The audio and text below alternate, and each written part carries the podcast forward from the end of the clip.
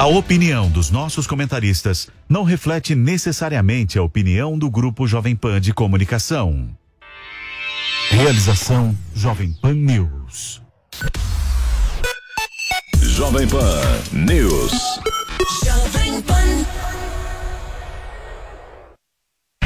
A Jovem Pan está com você em todos os lugares e em todos os momentos. De manhã, informação e opinião na medida para começar o dia do jeito certo. Bom dia, ouvinte da Jovem Pan. A partir de agora, manchetes do Jornal da Manhã. No começo da tarde, a equipe de esportes da Jovem Pan entra em campo com você. Olá, estamos juntos mais uma vez para mais uma edição do nosso Esporte. Para analisar os lances polêmicos e discutir à vontade. Não é porque o mundo aplaude que o cara tem razão em tudo, Flávio. Ao longo do dia, nossos repórteres não deixam escapar nada. O ministro da Educação é contra os principais assuntos. A notícia de última hora. A gasolina vai voltar a subir. E aquilo que mexe com a sua rotina. As fortes chuvas que atingiram tudo passa pelo microfone da Jovem Pan. Viu só? A Jovem Pan está com você o tempo todo, em som e imagem. Acesse jovempan.com.br, baixe o aplicativo da Pan e se inscreva nos nossos canais no YouTube. Jovem Pan. Jornal da Manhã. Começando o Jornal da Manhã para todo o Brasil. Pânico. Paniqueira no ar, meus bebês, diretamente dos estúdios faraônicos da Panflix. Futebol. Aí vem Adriano, limpa! Agora toda a programação da Jovem Pan está em um só lugar. Panflix, a TV da Jovem Pan, de graça na internet.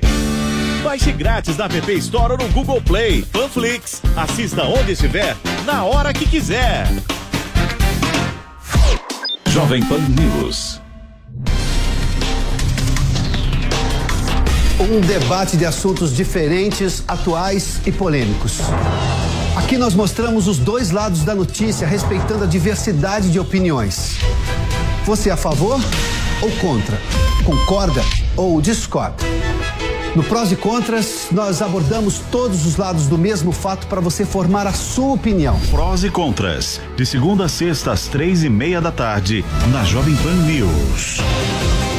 Rede Jovem Pan News. A informação com a agilidade que você precisa. A notícia que você quer saber. A notícia que você precisa saber. 24 horas com você. No seu rádio e na internet. Jovem Pan. A Jovem Pan está onde a notícia acontece. Principais assuntos para ficar de olho nesta semana vêm do Congresso Nacional. Uma equipe de reportagem dedicada e especializada em política traz informações exclusivas da capital federal que afetam o seu dia a dia. Com a apresentação de Catiúcia Sotomayor. Essas e outras notícias são as principais que você vai conferir ao vivo, direto de Brasília. De segunda a sexta, às quatro e meia, na Jovem Pan News.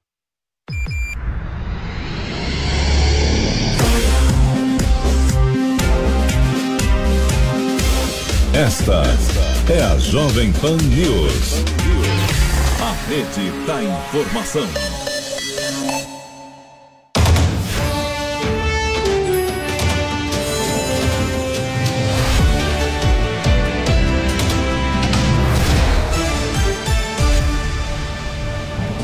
Olá, bom dia. Agora são 10 horas e 3 minutos. Seja bem-vinda, seja bem-vindo ao Jornal da Manhã, segunda edição. Hoje é quarta-feira, dia 1 de fevereiro de 2023. O ano está, o mês está começando e a gente também começa agora com os principais destaques desse dia. Um mês após Lula subir a rampa do Planalto, 513 deputados e 27 senadores eleitos tomam posse hoje no Congresso. Dos parlamentares que assumem o mandato no Senado, cinco conseguiram se reeleger e quatro ocupam cargos de ministros do novo governo. Outros oito titulares de ministérios terão de se licenciar temporariamente para assumir o posto na Câmara. Parlamentares escolhem hoje os novos presidentes das casas legislativas. No Senado, o atual titular, Rodrigo Pacheco, do PSD, é favorito, mas a candidatura de Rogério Marinho, do PL, ganha adesões e ameaça a reeleição. Na Câmara, Arthur Lira, do PP, deve ser reeleito com larga vantagem sobre os adversários. O Brasil cria 2 milhões de empregos formais em 2022, 27% a menos do que no ano anterior. Segundo dados do Cadastro Geral de Empregados e Desempregados, divulgados pelo Ministério do Trabalho e Emprego, em 2021 haviam sido abertos 2 milhões 777 mil postos. O Wallace de Souza, da Seleção Brasileira de Vôlei, é afastado do clube Sada Cruzeiro após sugerir tiro na cara de Lula. O jogador pediu desculpas por série de repostagens em que questiona aos seguidores se atirariam no presidente com uma arma calibre 12. E o Planalto diz que acionou a Advocacia Geral da União. O Supremo Tribunal Federal realiza neste momento a cerimônia de abertura do novo ano judiciário. Também hoje vão concorrer as aberturas das atividades no Tribunal Superior Eleitoral e no Superior Tribunal de Justiça. Quem está acompanhando tudo lá de Brasília a Luciana Verdolim. Bom dia, Lu, seja bem-vinda. Está tudo pronto aí para a abertura do novo ano legislativo? E o presidente Lula já chegou por aí, Lu?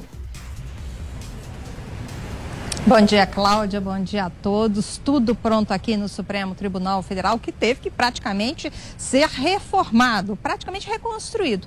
Todas essas vidraças aqui estavam quebradas, foram quebradas naquela invasão do dia 8 de janeiro. As, os vidros já foram recolocados já há um certo tempo, desde a semana passada. O plenário aqui do, do Supremo Tribunal Federal foi totalmente reformado, levando-se em consideração aquela estrutura anterior. O que pôde ser recuperado foi recuperado, o que não tinha mais condições foi reformado, foi reconstruído exatamente da forma que foi entregue na construção aqui de Brasília. Tinha muita pichação também aqui no prédio, inclusive na Estátua da Justiça, em frente aqui ao Supremo Tribunal Federal. Tudo perfeito, tudo pronto para a retomada dos trabalhos aqui do Judiciário. Vai ser um ano bastante importante, muitas demandas. Essa solenidade da, da, da abertura né, do ano do Judiciário está contando com a presença do presidente Lula, vários ministros de Estado, presidente do Senado, Rodrigo Pacheco, que tenta a reeleição logo mais à tarde lá no Senado Federal e as autoridades dando aquele recado de que é preciso respeitar as instituições. E é isso que a ministra Rosa Weber, a presidente aqui do Supremo Tribunal Federal, deve ressaltar no discurso dela de abertura dos trabalhos. Logo mais à tarde tem sessão de julgamento aqui no Supremo Tribunal Federal a partir das duas horas da tarde. Lá no Superior Tribunal de Justiça também já tem sessão logo mais à tarde. E no Tribunal Superior Eleitoral a sessão começa às 19 horas, às 7 horas da noite, como tradicionalmente acontece no TSE. A, a, a avaliação que se faz é de que é importante mostrar que as instituições estão funcionando normalmente, sem qualquer tipo de problema, e a segurança foi totalmente reforçada. Aqui que é o Supremo Tribunal Federal hoje, foi uma verdadeira maratona, porque todos os acessos estão fechados. Então, assim, para chegar de carro está difícil, para chegar a pé é uma longa caminhada.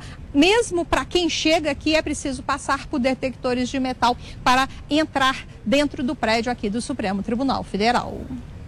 O, Lula parece que já chegou até antes do horário, né? Aí, e qual deve ser o cronograma hoje, a agenda do Lula nesse dia tão importante aí, Brasília? Olha, o presidente Lula já teve encontro com ministros lá no Palácio do Planalto, teve, é, tem essa agenda agora às 10 horas, depois retorna para o Palácio para apenas compromissos internos. Não há expectativa dele ir ao Congresso Nacional para a abertura dos trabalhos, para até porque o Palácio do Planalto ele está usando o argumento de que não pretende interferir na disputa. Tem os seus preferidos, né, na disputa pela presidência tanto da Câmara quanto do Senado, mas não quer interferir porque o Executivo sabe que toda vez que tenta interferir nas questões envolvendo o Congresso Nacional acaba dando errado. Por isso, é, os ministros, né, vários se licenciaram para votar, para participar dessa reabertura do ano lá no Congresso Nacional, assumir o cargo e depois é, retomar os trabalhos na esplanada dos ministérios até para votar nos candidatos preferidos do Palácio do Planalto, que são o presidente da Câmara, Arthur Lira, e do Senado, Rodrigo Pacheco. Muito bem, então Lu vai continuar acompanhando. Dia importante também de muito trabalho para os repórteres em Brasília, né, Lu? E volta a nos informar sobre o andamento aí das votações no dia de hoje. Até mais, Lu. E a gente já chama o nosso comentarista Diogo Schelp Bom dia, Diogo, seja bem-vindo. O que, que, a gente pode esperar aí do comportamento do Supremo nessa nova gestão? Supremo que foi muito criticado aí nos últimos quatro anos. Pois é, bom dia, Cláudia, bom dia a todos. Com certeza será uma relação bastante diferente do que a que a gente viu nos últimos quatro anos. De fato, existe uma crítica à atuação do Supremo, uma crítica relacionada ao que se considera ser um ativismo judicial por parte de alguns ministros da corte. Ou seja, houve um protagonismo maior do STF, para muitos, um protagonismo de cunho político, algumas vezes com ações consideradas inclusive ilegais ou que passavam, ultrapassavam as atribuições do próprio STF. É, evidentemente que essa, esse protagonismo do STF, que se avolumou ao longo dos últimos anos, esteve intimamente ligado à postura também é, de confronto que o presidente da República, então presidente Jair Bolsonaro, adotou em relação ao STF e a outros poderes da República, próprio legislativo. É, mas em relação à questão do, do STF, a gente já viu esse tipo de confronto já desde 2019, desde o primeiro ano da presidência. E também se agravou, digamos assim, durante a pandemia, né, quando o presidente Jair Bolsonaro tentou impedir os estados, por exemplo, de ter a autonomia de adotar medidas sanitárias, e o Supremo é, não permitiu que isso ocorresse. Então, esse foi também um agravante, algo que elevou ainda mais as tensões. Durante o próximo governo, nesse atual governo, esse tipo de confronto não deve existir a não ser que haja algum fato realmente muito é, especial que mude essa situação. Então, deve ser uma relação é, mais institucional. Porém, é, o protagonismo do STF ainda não se sabe, mas provavelmente não deve diminuir é, com essa circunstância. Depois que se toma gosto né, pelo poder, ou se toma gosto pela, pelos holofotes e pela possibilidade de tomar decisões que têm impacto grandes, muitas vezes a autocontenção, que é o que se defende muitas vezes para a atuação dos ministros, acaba ficando prejudicada. Então é uma dúvida se esse protagonismo é, deve continuar, vai continuar, apenas no que se refere aos atos, por exemplo, de 8 de janeiro, a toda a punição, todas as investigações relacionadas a questões de, de, de violações à democracia, de ataques à democracia, ou se vai continuar ocorrendo também em âmbito para outros temas. Muito bem, Diogo, te convido já para ficar por aqui, que a gente tem uma entrevista agora para falar sobre essa movimentação toda que acontece hoje em Brasília. Além de eleger os presidentes da Câmara dos Deputados e do Senado, hoje teremos também a definição das mesas diretoras, que são cargos importantes na configura configuração aí do Congresso. Sobre esse assunto, a gente conversa agora com o cientista político e professor do IBMEC de Belo Horizonte, Adriano Cerqueira. Muito bem-vindo e um bom dia, Adriano. Bom dia, Cláudia. Bom dia, Tiago. Diogo. Bom dia a todos. É um grande prazer estar com vocês novamente. Prazer é nosso em recebê-lo para entender melhor tudo o que acontece hoje por lá. Em Brasília, no Senado, falando, começando a falar pelo Senado, a votação deve ser mais apertada do que se esperava em princípio, né? O Rogério Marinho tem apoio aí do PL de Bolsonaro, o Pacheco, apesar de Lula falar que não é, iria interferir, mas a gente sabe que ele tem o apoio do Lula. Quem deve vencer essa disputa hoje? É, é mais fácil falar na Câmara dos Deputados, né? Tudo indica que o Arthur Lira vai ter uma fácil reeleição, até porque ele entrou em certa rota de negociação, vou colocar assim, com, com o presidente Lula. Já no Senado a questão é mais complicada. Lula, é, ao montar o seu gabinete de ministros, ele privilegiou o Senado justamente para dar um empurrão, uma força em Rodrigo Pacheco, porque a nova composição do Senado é, é desfavorável para a candidatura dele é, muitos senadores foram eleitos né, por conta do apoio à candidatura de Bolsonaro, do próprio apoio de Bolsonaro, e eles se ressentiram muito do que eles acusaram de um certo passivismo, assim, uma, uma inércia, melhor dizendo, do Rodrigo Pacheco em relação a, a, ao STF e outras instituições que, no sentido, no entendimento deles, estavam é, tirando é, poderes. Então, o Senado me parece que está numa situação mais indecisa. Claro, Rodrigo Pacheco, pela está disputando a reeleição e tem aproximação com o Lula e também de alguns ministros importantes da STF, ele tem uma certa vantagem. Porém, há, há muita mobilização favorecendo a candidatura de Rogério Marinho. Diogo, sua pergunta. Professor, bom dia. É, sobre o Senado ainda, essa candidatura de Rogério Marinho, mesmo que ele não vença, O senhor considera Diogo, é, se... deixa eu te pedir licença só um minutinho que o Arthur Lira está falando nesse momento lá em Brasília. A gente vai ouvir agora. Vamos para lá. O nosso decano que presidirá a eleição desta Câmara logo mais à tarde, deputado Átila Lins, do PSD da Amazônia.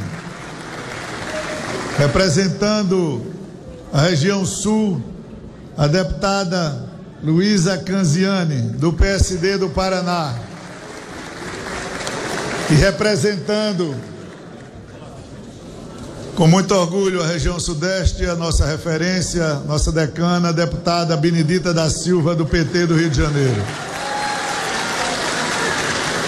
Solicito a todos que fiquem em posição de respeito para cantar o hino nacional Bom, brasileiro que será voltamos executado. Voltamos aí então com o Diogo. Diogo, pode concluir a sua pergunta que você estava fazendo ao professor Adriano, por favor? Sim, professor. Então, em relação à candidatura de Rogério Marinho, mesmo que ele não vença, mas se ele tiver uma boa votação, isso vai ser importante para dar à oposição é, a sinalização de que tem, por exemplo, os votos necessários para abrir uma CPI e adotar outras questões, outras medidas que são, né, um, seria um incômodo para o governo?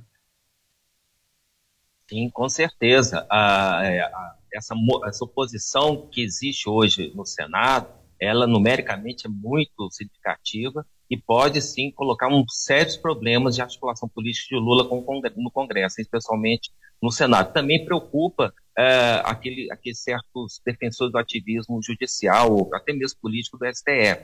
Portanto, é, eu acho que esse é o primeiro movimento. Se eles ganharem, melhor para eles. Mas acredito que a votação vai ser muito boa e no sentido assim, de mostrar força, né? E eu acho que vai gerar dificuldade, sim, para o governo Lula nos próximos anos aí do seu mandato.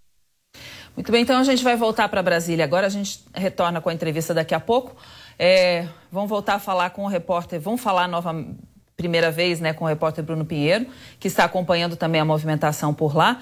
Para posse do novo Congresso, o governo do Distrito Federal reforçou a segurança. O Bruno Pinheiro está acompanhando.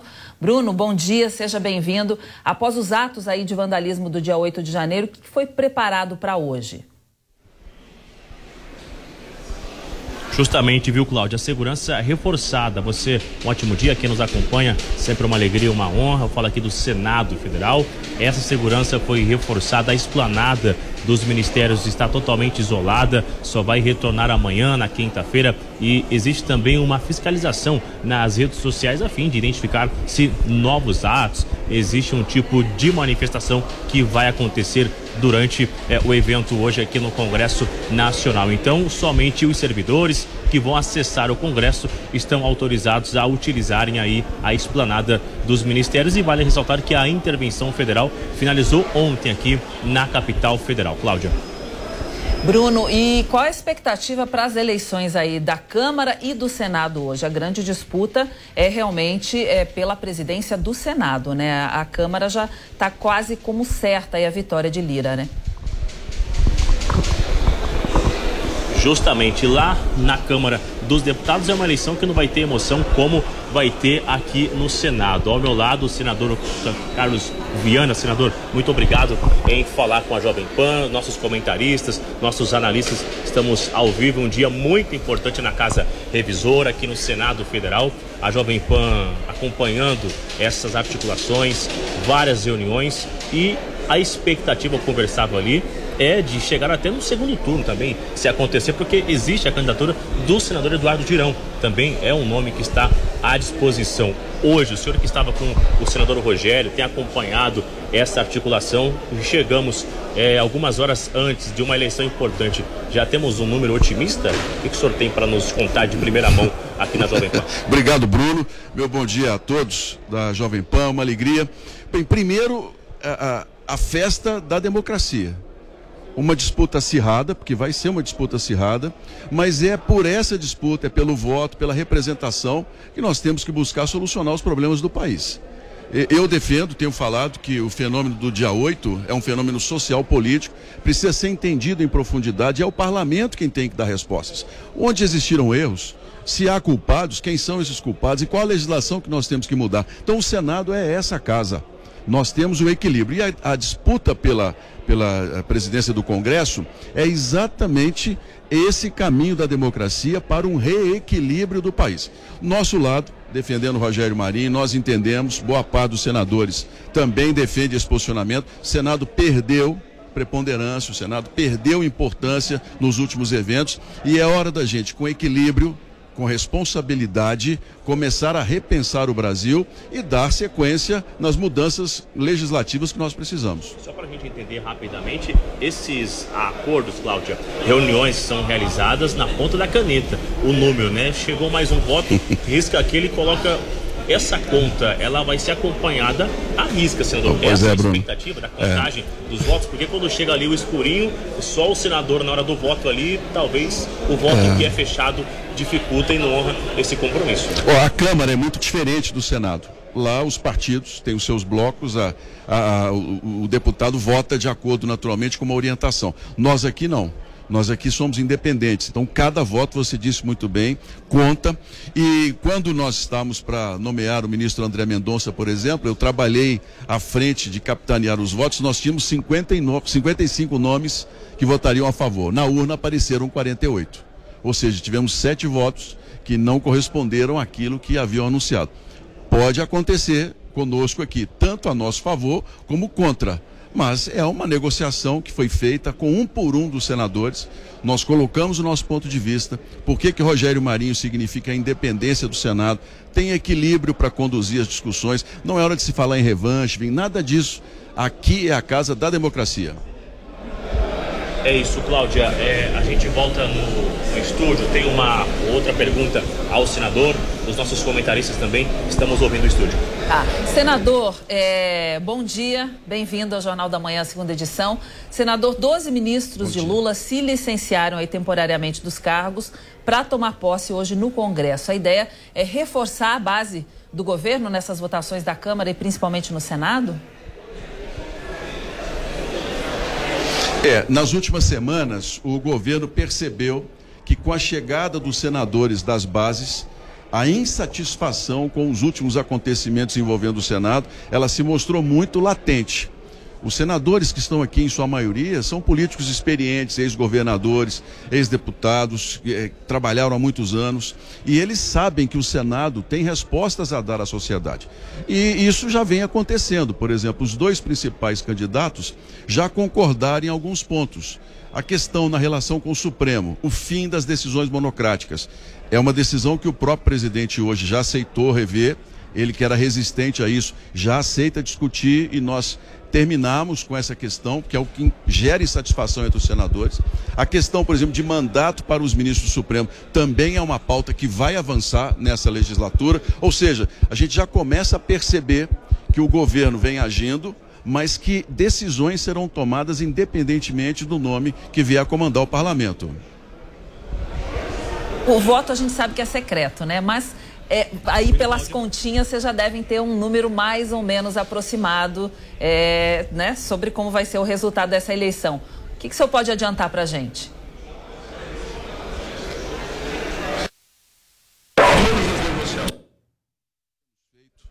Juntamente com o Rogério Marinho, nós temos 43 votos hoje comprometidos com a eleição do ex-ministro.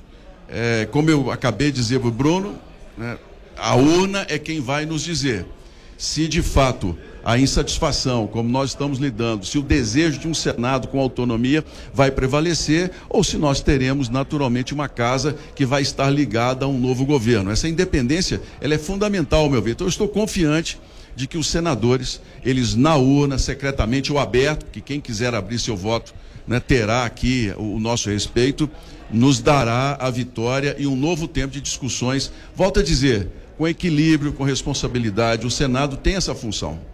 Senador, o nosso comentarista aqui da Jovem Pan, o Diogo Schelp, tem uma pergunta a lhe fazer agora. Diogo? Senador, bom dia. Senador, você Pois poderia não. explicar melhor quais são os principais pontos de insatisfação em relação à presidência de Rodrigo Pacheco, à postura de Rodrigo Pacheco nos últimos anos? Sim, politicamente, Rodrigo Pacheco entregou a Davi Alcolumbre a negociação junto ao governo anterior, na expectativa, inclusive, de Alcolumbre ser a substituição de Pacheco daqui a dois anos. O que Alcolumbre fez foi privilegiar um grupo muito próximo a ele e deixar boa parte dos senadores sem esse relacionamento ou mesmo sem as famosas RP9. Nós tivemos senadores que receberam muito outros que não receberam nada. Esses, naturalmente, dentro da política, estão insatisfeitos com o que aconteceu junto ao orçamento. Outro ponto importante: a questão do relacionamento do Senado com o Supremo Tribunal Federal. A questão das decisões monocráticas, que se tornou muito mais intensa desde a CPI do Covid, deixou os senadores, todos eles incomodados. Porque hoje, é minha opinião, Qualquer ministro, numa vaidade qualquer, dá uma decisão monocrática contra nós e 81 senadores eleitos têm de cumprir uma decisão. Então isso tem que acabar. O próprio Supremo já se manifestou internamente dizendo que vai, vai agora evitar essas decisões, mas na virada do ano, com aquela confusão toda, isso voltou atrás. O próprio CNJ acabou sendo desrespeitado. Então hoje, esse ponto de relacionamento com o Supremo, decisões monocráticas, e aqui eu volto a dizer, Ninguém está aqui para poder tirar a independência do judiciário, nada disso. Mas equilíbrio, freios e contrapesos. O, na minha opinião, os senadores perceberam que Rodrigo Pacheco, em vários momentos, agiu mais como advogado do que como presidente do parlamento. Senador, tem também uma pergunta do nosso cientista político Adriano Cerqueira para o senhor. Bom dia, senador. É, eu gostaria de saber como que está o clima é, no Senado, principalmente para os novos senadores, com relação a essa perda de protagonismo é, do Senado, né? E se independente do resultado de hoje, se é possível imaginarmos que é, o Senado vai ser mais altivo, né? Vai defender mais exatamente a sua autonomia e a, e a força do Congresso Nacional, já que o Senado, né? O presidente do Senado também preside o Congresso Nacional. Olha, Adriano, você é um, um cientista, né, consegue ter uma visão muito mais ampla em alguns pontos. Eu, eu vou começar essa resposta passando pelos acontecimentos de 8 de janeiro. A, a, aquele momento ali, aquele evento político precisa ser melhor compreendido. A minha visão é de que nós definirmos, respondermos como golpismo, revanchismo é muito pouco a gente precisa aprofundar num Brasil profundo, porque no meio de gente que quebrou, destruiu, tinha lá donas de casa, empresários, comerciantes, gente que foi presa a centenas de quilômetros daqui. Quer dizer, nós ainda não temos uma resposta e é o parlamento que tem que entender. Por que, que nós do parlamento não tivemos a possibilidade, não fomos à casa de resposta a essas pessoas? Parte da sociedade brasileira. Isso, isso é uma resposta que nós temos que dar à sociedade como representantes da população. Então, nesse caso aqui específico, a gente precisa começar a entender que as respostas, inclusive, não podem ser fora da Constituição como foi. De prender grávidas, prender crianças dentro da Polícia Federal. Isso é uma resposta de Estado pequeno. Em Minas nós temos um ditado que diz assim: aos amigos tudo, aos inimigos a lei. Não pode ser assim. Hoje a gente tem que parar e pensar o Brasil. Queremos pacificar o Brasil? Então vamos começar a entender os vários Brasis que existem e o parlamento tem que recuperar essa preponderância, essa representatividade Desde 2013 isso não acontece. Então aqui a eleição hoje, ela é uma demonstração de como o parlamento pode sim acomodar todos esses lados. E saindo o vencedor Rogério Marinho, como eu acredito, ou saindo Pacheco, nós vamos buscar entendimento. Dois deles já eu citei aqui, já aconteceram a insatisfação com o Supremo Tribunal Federal e a invasão de competências do Congresso. Nós vamos discutir mandato para os ministros, 12 anos, isso é uma discussão que virá. Nós vamos discutir a questão do fim das decisões monocráticas, tem que ser o pleno do Supremo quem tem que nos dar uma decisão e ser respeitado por isso. A questão, por exemplo, a Constituição, ela protege o Supremo no seguinte sentido: se não há uma resposta constitucional, o Supremo pode dar uma resposta. Nós temos que corrigir isso. Quando o Supremo não tiver uma definição, o parlamento é quem tem que dizer. Isso, a meu ver, vai equilibrar e resolver boa parte da insatisfação dentro da casa. É isso, Cláudio. A gente bem. vai continuar acompanhando um dia muito importante aqui no Congresso, no Senado Federal. Quero agradecer ao senador, muito obrigado. Obrigado a vocês. Estar aqui ao vivo com a Jovem Pan. Obrigado. A gente vai acompanhar essas articulações. Tem muitas reuniões ainda e até o resultado de quem será o vencedor. Vamos aguardar. Numa eleição importante. Obrigado, Bruno. Obrigado a todos. Parabéns por respeitarem os pensamentos diferentes. Muito obrigado. Obrigado, senador. É com você, Cláudia. Bom, obrigado então ao senador Carlos Viana, do PL de Minas. Obrigado ao Bruno também, que volta com outros destaques daqui a pouquinho com a gente também. Vamos para Brasília, porque o Supremo Tribunal Federal retoma as atividades nesta quarta-feira. A presidente da corte, a ministra Rosa Weber, está falando neste momento. Vamos acompanhar.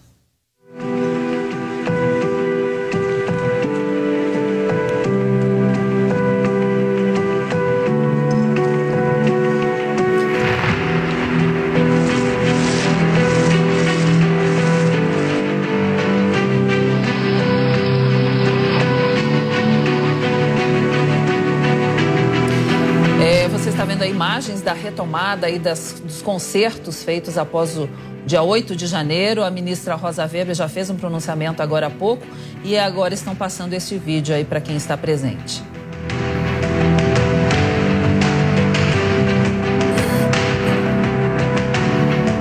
Bom, a gente volta então a conversar aqui com o Adriano Cerqueira. Professor, é, o número de votos aí de Pacheco ou de Marinho pode determinar a força que um ou outro vai ter é, no novo governo a partir de agora, né? É, com certeza. A gente vê que o Senado hoje ele está mostrando uma tendência a ficar mais polarizado. Né? Sabemos que o Lula tem uma bancada que lhe deu apoio à sua candidatura, inclusive com pessoas de nome né, no Senado, é, como Renan Calheiros, assim, né, que tem uh, é, uma importância nesse sentido. Uh, por outro lado, ao mesmo tempo, o, o Rogério Marinho conseguiu é, capitalizar para a sua candidatura esse clima de insatisfação crescente no Senado com relação à perda né, de ações e, e também com o entendimento de que o ativismo do STF tem tirado poderes e ações do próprio Senado. Então, tudo indica que, mesmo independente de quem vença, esse presidente vai ter muitas dificuldades para poder fazer uma pauta unificada. É, é, é, devemos assistir um Senado mais conturbado, um Senado né, mais conturbado, mais é, é, politizado, uh, por conta é, dessa nova composição. Quem vai ganhar, como é um voto de um, de um senador pesa muito, uh, aí realmente só, só aguardar mesmo a apuração. Bom, vamos voltar com imagens ao vivo lá de Brasília, porque a ministra Rosa Weber vai começar a falar nesse momento. A gente vai acompanhar a fala dela. Senhores ministros desta Suprema Corte, de hoje, de ontem e de sempre. Senhor Presidente da República, Luiz Inácio Lula da Silva. Senhor Presidente do Senado e do Congresso Nacional, senador Rodrigo Pacheco. Senhor José Sarney, ex-presidente da República, que nos honra com a sua presença e a quem muito deve o Brasil pela reconstrução do processo democrático, seja pela convocação da Assembleia Nacional Constituinte, seja pela neutralização dos dispositivos autoritários constantes da Carta Constitucional outorgada em 1969. Senhor Procurador-Geral da República, Dr. Augusto Aras, Senhor Presidente do Conselho Federal da Ordem dos Advogados do Brasil, Dr. José Alberto Simonetti, demais autoridades presentes, que saúdo na pessoa da ministra Maria Tereza de Assis Moura, presidente do Tribunal do Superior Tribunal de Justiça. Servidoras e servidores do Supremo Tribunal Federal, profissionais da imprensa, senhoras e senhores.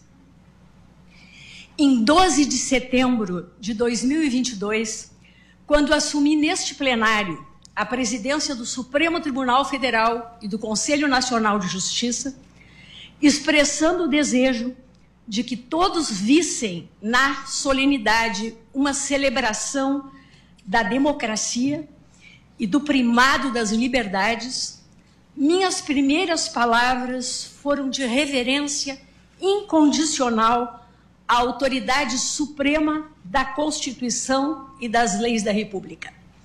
De crença inabalável na superioridade ética e política do Estado democrático de direito, de crença inabalável de prevalência do princípio republicano e suas naturais derivações, com destaque à essencial igualdade entre as pessoas. De estrita observância da laicidade do Estado brasileiro, com a neutralidade confessional das instituições e a garantia de pleno exercício da liberdade religiosa. De respeito ao dogma fundamental da separação dos poderes, de rejeição aos discursos de ódio e repúdio a práticas de intolerância enquanto incompatíveis com a liberdade de manifestação do pensamento. E de certeza de que sem um poder judiciário independente e forte, sem juízes independentes e sem imprensa livre, não há democracia. Essa a minha profissão de fé como magistrada, disse eu naquele momento. Hoje, quatro meses e meio depois da minha posse como chefe do Poder Judiciário brasileiro, nesta sessão solene, revestida de especial simbolismo, de abertura do ano judiciário de 2023, neste mesmo plenário, totalmente reconstituído após a invasão criminosa do dia 8 de janeiro último por uma turba insana movida pelo ódio e pela irracionalidade, reafirmo minha profissão de fé como juíza e a ela acresço, em reforço, o que erigi como norte da atual administração desta casa.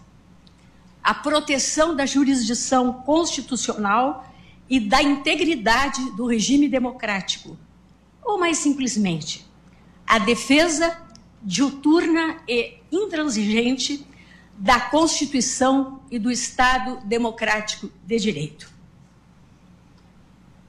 Há três semanas, o emblemático prédio histórico onde nos encontramos, as instalações do Congresso Nacional e o Palácio do Planalto, sedes dos três pilares da democracia brasileira, foram alvo de ataque golpista e ignóbil, dirigido com maior virulência contra esta Suprema Corte.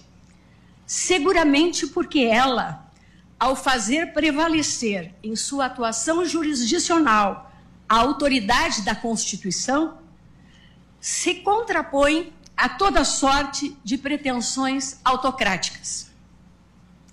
Possuídos de ódio irracional, quase patológico, os vândalos, com total desapreço pela res pública e imbuídos da ousadia da ignorância, destroçaram bens públicos sujeitos à proteção especial, como os tombados pelo patrimônio histórico, mobiliários, tapetes e obras de arte. Também, em sanha deplorável, estilhaçaram vidraças, espelhos e luminárias, quebraram painéis, bancadas e mármore, rasgaram retratos e livros, destruíram equipamentos digitais e de áudio-vídeo, câmeras, computadores e impressoras, engendrando, engendrando um cenário de caos a provocar sentimento de profunda repulsa diante de tamanha indignidade.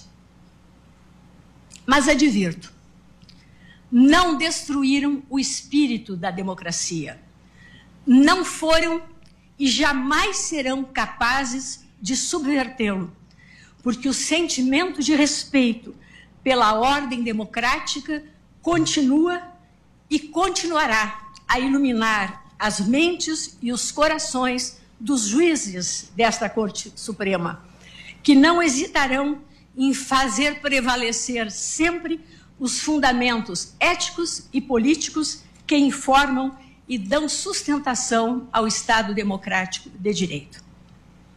Que os inimigos da liberdade saibam que no solo sagrado deste tribunal, o regime democrático, permanentemente cultuado, permanece inabalável. Frustrado restou o real objetivo do que, dos que assaltaram as, institui as instituições democráticas. O ultraje só poderia resultar, como resultou, no enaltecimento da dignidade da justiça e no fortalecimento do valor insubstituível do princípio democrático, jamais no aviltamento do poder judiciário.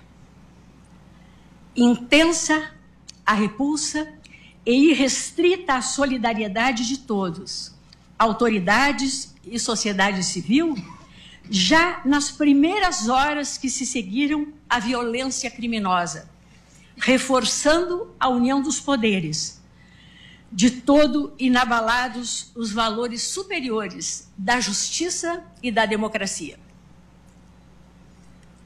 Já se disse que o ser humano não é feito para a derrota.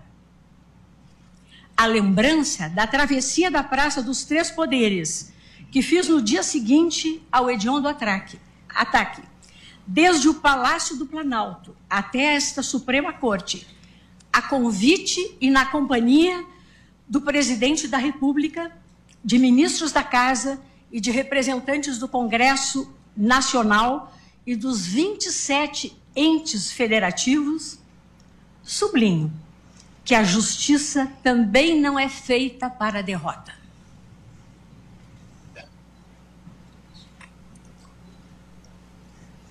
Concebida em cerâmica de Petrópolis por Alfredo Seschiatti, na escultura também vandalizada que orna a parte frontal desta corte, a justiça sobreleva e perdura, pois habita o espírito das instituições democráticas e não a argamassa ou o tijolo dos prédios. As instituições, as instalações físicas de um tribunal podem até ser destruídas, mas a elas sobrepaira e se mantém incólume a instituição Poder Judiciário, em seu elevado mistério de dizer e tornar efetivo o direito, viabilizando a vida em sociedade, realizando o valor justiça. Não sabiam os agressores de 8 de janeiro que o prédio sede do Supremo Tribunal Federal, na leveza de suas linhas e na transparência de seus vidros, enquanto símbolo da democracia constitucional, é absolutamente intangível a ignorância crassa da força bruta. De todo inútil para o que perseguiam? A destruição do patrimônio físico da Suprema Corte, que, na verdade, é patrimônio do povo brasileiro, é patrimônio da humanidade. A inspiração que anima as estruturas concebidas pelo gênio de Niemeyer, assim como os valores que informam a atividade jurisdicional desta casa, jamais serão atingidos ou subjugados pela barbárie. Nem pela barbárie seus juízes se sentirão intimidados. E para os que, consumidos pela fogueira da irracionalidade, tangidos pelo fanatismo ou dominados pelo fundamentalismo de sua triste visão de mundo, distorcem maliciosamente o conceito de liberdade e o próprio sentido das palavras, tão a gosto de espíritos totalitários, como na prática da novilíngua, atribuindo a destruição do patrimônio público, conteúdo outro que não os de ignomínia e vergonha, digo novamente: é inútil, pois, mesmo que desejassem destruir mil vezes o Supremo Tribunal Federal, subsistiria incólume o sentimento de reverência desta casa pelo Estado democrático de direito. E mil e uma vezes reconstruiríamos seu prédio, como fizemos agora, sem interromper um só instante o exercício da jurisdição, graças à tenacidade dos que respeitam as instituições e amam a democracia. Tal, entretanto, advirto, não desfigura a invasão criminosa nem ameniza o ataque covarde nunca antes perpetrado contra as instalações desta Suprema Corte, seja ao longo do Império, seja na República. E se alguma dúvida ou dificuldade de compreensão acaso esteja a pairar neste momento sobre o sentido do que estou a dizer, assevero, em nome do Supremo Tribunal Federal, que, uma vez erguida da justiça a clava forte sobre a violência cometida em 8 de janeiro, os que a conceberam, os que a praticaram, os que a insuflaram e os que as financiaram serão responsabilizados com o rigor da lei.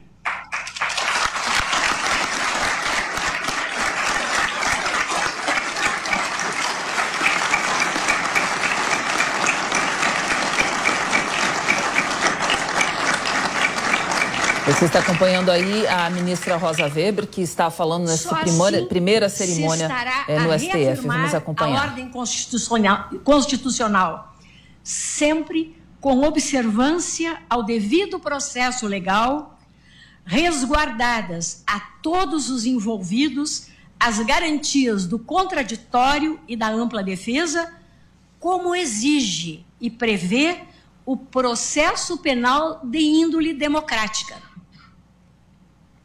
Tais fatos ficarão gravados indelevelmente na memória institucional desta Suprema Corte.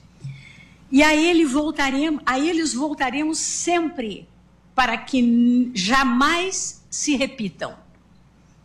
Para tanto, criamos nesse tribunal pontos de memória com as marcas da violência.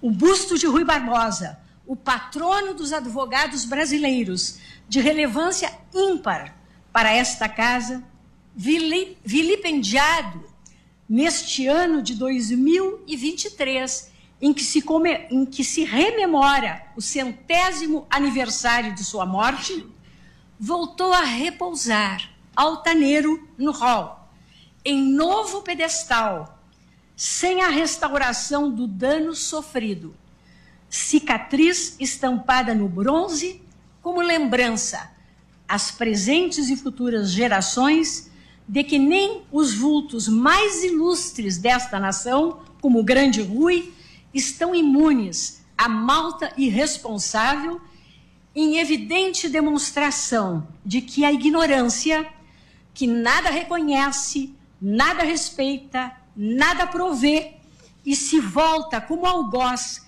em seu vazio substancial até contra os que buscam iluminá-la, nada mais é do que terreno infértil, incapaz de germinar as sementes de que florescem os valores fundamentais da liberdade e da democracia. Senhoras e senhores, reitero que o Estado Democrático de Direito serve da República com suas ideias nucleares de liberdade e responsabilidade, nunca é uma obra completa. E a democracia, conquista diária e permanente que se aperfeiçoa por meio da evolução do Estado democrático de direito, a cada dia desafiado, a democracia, por ser plural, pressupõe diálogo constante e tolerância com as diferenças em convivência pautada por mecanismos constitucionais de promoção nas arenas política e social, de amplo debate para a formação de possíveis consensos, garantido o respeito às regras do jogo e assegurados a todos os cidadãos um núcleo essencial de direitos e garantias que não podem ser transgredidos nem ignorados.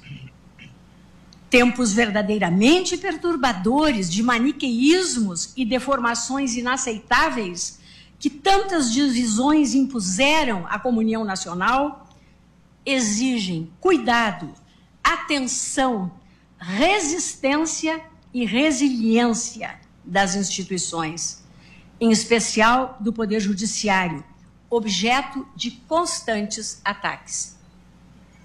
Sempre oportuno enfatizar que o Supremo Tribunal Federal, guardião da Constituição, não porque se arrogue este papel, e sim por expressa delegação da Assembleia Nacional Constituinte, detém, em matéria de interpretação constitucional e considerados os objetivos precípios do direito de pacificação social e segurança jurídica, o monopólio da última palavra, que há mais de um século, como há mais de um século já o proclamava o grande Rui, como senador da República, em histórico debate parlamentar com Pinheiro Machado.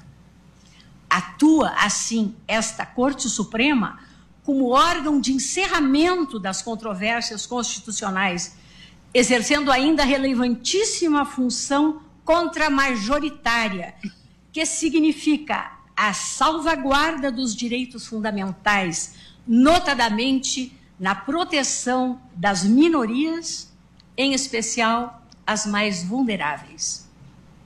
Senhoras e senhores, na abertura deste novo ano judiciário, consciente da grande responsabilidade e dos desafios que nos aguardam, mas com os mesmos olhos de esperança com que encerramos o ano de 2022, reitero minha confiança na competência na qualidade do trabalho e no engajamento funcional dos integrantes do Poder Judiciário Pátrio. Os juízes e juízas brasileiros honram a toga que vestem e, mercê de sua independência e comprometimento com as instituições, são garantes da democracia em nosso país e da preservação da supremacia da Constituição da República. Um Brasil inclusivo e igualitário, de ordem, progresso, está na nossa bandeira, e de paz. Uma sociedade fraterna, pluralista e sem preconceitos, fundada na harmonia e comprometida com a solução pacífica das controvérsias, como orienta o preâmbulo da Constituição Cidadã de 1988 é o que almejamos. Que possamos caminhar em 2023 com serenidade e equilíbrio, cumprindo os objetivos traçados na Carta Magna, olhos postos na entrega da prestação jurisdicional efetiva e qualificada na coesão do poder judiciário, no respeito e harmonia entre os poderes, na união e fortalecimento das instituições e na defesa do Estado democrático de direito consagrado no artigo 1 da nossa Constituição. Renovo minhas saudações e agradeço a todos pela presença e pela solidariedade. E de modo muito especial, cumprimento e parabenizo os bravos, leais e dedicados servidores e colaboradores desta casa que com, que com inexcedível denodo trabalharam incansavelmente nessas três últimas semanas para assegurar a realização desta sessão de abertura neste belíssimo plenário totalmente reconstituído, tal como asseverei em 8 de janeiro último que ocorreria. Sem eles, tal não seria possível. Desejo ainda enfatizar, em face de sua alta significação e inquestionável relevo, a presença sempre honrosa nesta sessão solene de abertura do ano judiciário de 2023 do excelentíssimo senhor presidente da República, Luiz Inácio Lula da Silva, e do senador Rodrigo Pacheco, eminente presidente do Senado da República e do Congresso Nacional. O ataque criminoso e covarde que vilipendiou as instituições da República e os símbolos do Estado Democrático de Direito confere maior intensidade ao convívio necessariamente harmonioso entre os poderes que compõem o Estado brasileiro, fortalecendo a comunhão nacional em torno do princípio nuclear e interrogável que privilegia e consagra entre nós a prevalência da ideia democrática, que não pode ser transgredida nem conspurcada. Finalmente, permitam-me relembrar o nosso grande poeta Carlos Drummond de Andrade, cujos versos exortam-nos a estabelecer um laço envolvente de união nacional. O presente é tão grande, não nos afastemos. Não nos afastemos muito. Vamos de mãos dadas. E eu me permito completar. O futuro está à nossa frente, mas é no dia a dia, passo a passo, que construímos o caminho. A escolha é nossa. Vamos todos, de mãos dadas, trilhar com confiança este ano que se descortina, certos de que o Supremo Tribunal Federal continuará em permanente vigília na incondicional defesa da supremacia da Constituição e da integridade da ordem democrática, sempre respeitando o convívio harmonioso com os demais poderes da República, como ordena o texto constitucional. Cultivando e protegendo a democracia constitucional, fortalecendo-a internamente com a união de todos, sem qualquer exceção, é que o Brasil pode tornar e manter real e concreto o sonho de liberdade. Declaro aberto o ano judiciário de 2023. Você acompanhou aí a ministra Rosa Weber, presidente do STF, falando na abertura dos trabalhos da casa. Era uma sessão que ela mesma tinha afirmado que seria presencial no plenário, uma promessa feita pela ministra da Corte após os ataques aí do dia 8 de janeiro. É, tem a presença de várias autoridades, cerca de 300 autoridades nesse local, nesse momento, na corte. É, o presidente Lula, o presidente do Senado, Rodrigo Pacheco, e outras autoridades, vários ministros presentes também. E a gente volta então agora a conversar com o professor é, Adriano Cerqueira. Professor, a gente, se acompanhou aí um, a fala da presidente do STF, foi uma fala é, defendendo aí a, as instituições, né, uma fala forte que ela já havia prometido que queria que fosse uma fala feita pessoalmente. Antes, só vou dar a hora certa aqui, 10h58 agora, professor. Jovem Pan News.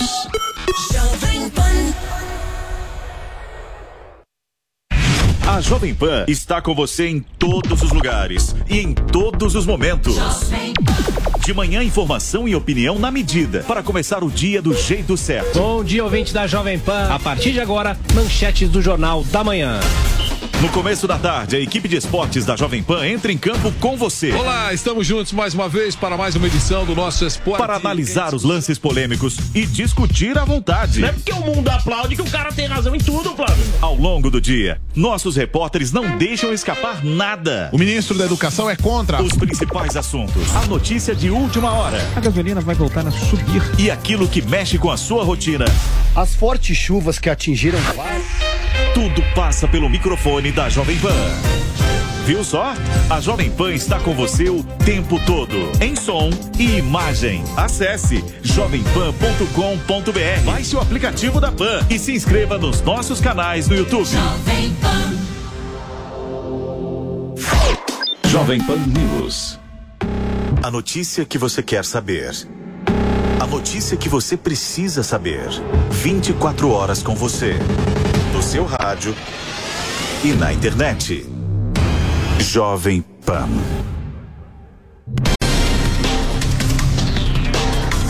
Um debate de assuntos diferentes, atuais e polêmicos. Aqui nós mostramos os dois lados da notícia, respeitando a diversidade de opiniões. Você é a favor ou contra? Concorda ou discorda? No Prós e Contras, nós abordamos todos os lados do mesmo fato para você formar a sua opinião. Prós e Contras, de segunda a sexta às três e meia da tarde, na Jovem Pan News.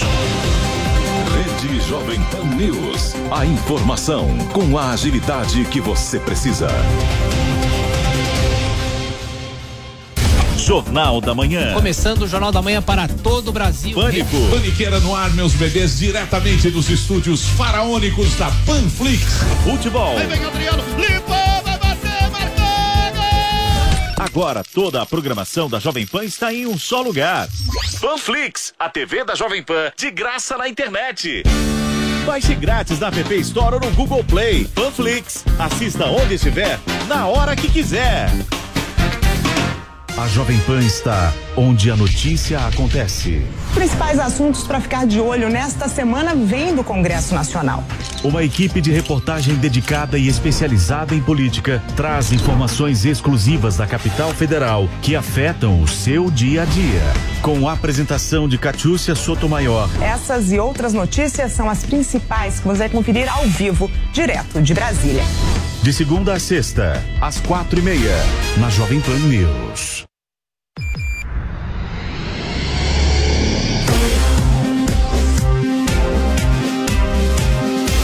Esta é a Jovem Pan News. A rede da informação. E agora a ex-deputada federal Joyce Hasselman. Ela que vinha há algumas semanas criticando o partido e responsabilizando os tucanos por ela não ter conseguido se eleger agora nas eleições de 2022. Lembrando que ela foi eleita em 2018 com uma eleição muito grande, foi muito votada, ela que fazia parte da base ali bolsonarista, acabou rompendo com o ex-presidente Jair Bolsonaro em outubro de 2021, se filiou ao PSDB.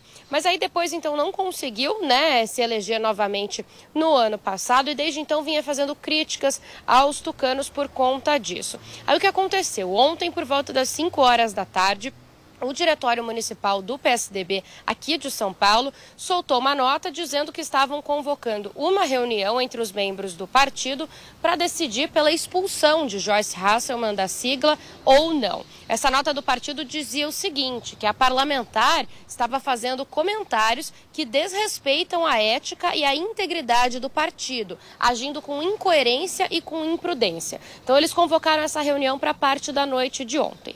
Ao mesmo tempo, mais ou menos uma hora depois, por volta das seis e meia da tarde, Joyce foi até as redes sociais e disse que estava se desfiliando do PSDB. Ela escreveu o seguinte no Twitter: Olha, acabo de comunicar ao presidente estadual do PSDB minha decisão de deixar o partido. Entrei no PSDB com a vontade de ajudar na renovação do partido, na construção de um novo PSDB.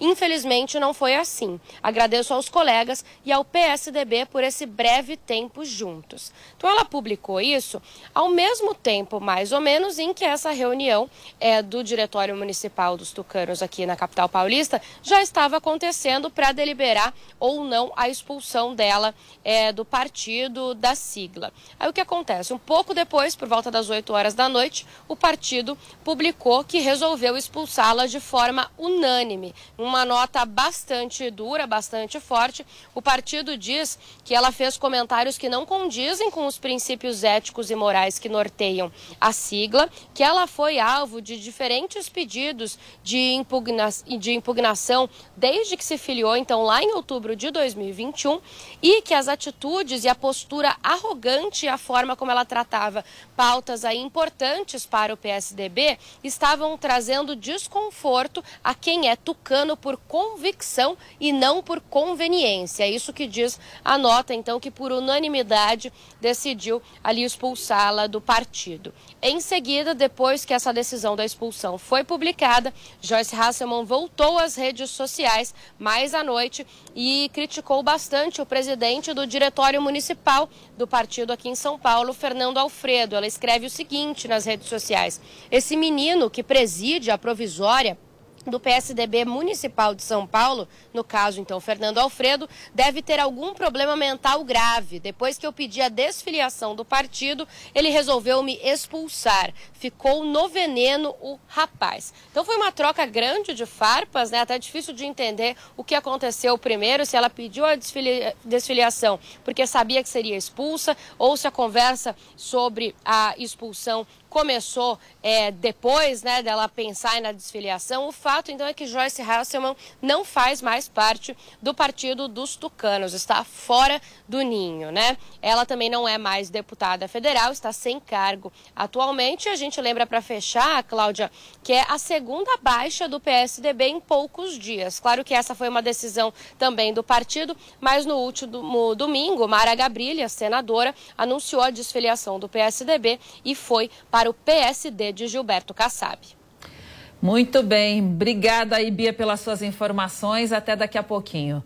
Vamos voltar a conversar então com o professor Adriano Cerqueira. A gente viu aí a Joyce Hasselman, que foi a mulher mais votada, né, com a maior votação para o cargo em 2018. Depois não perdeu mais de um milhão aí de votos na eleição seguinte, não conseguiu se reeleger. É, a gente viu a Mara Gabrilli saindo também do partido, do PSDB. É, Dória também já havia saído. Então, muitas mudanças aí. Qual é o futuro do PSDB depois disso tudo?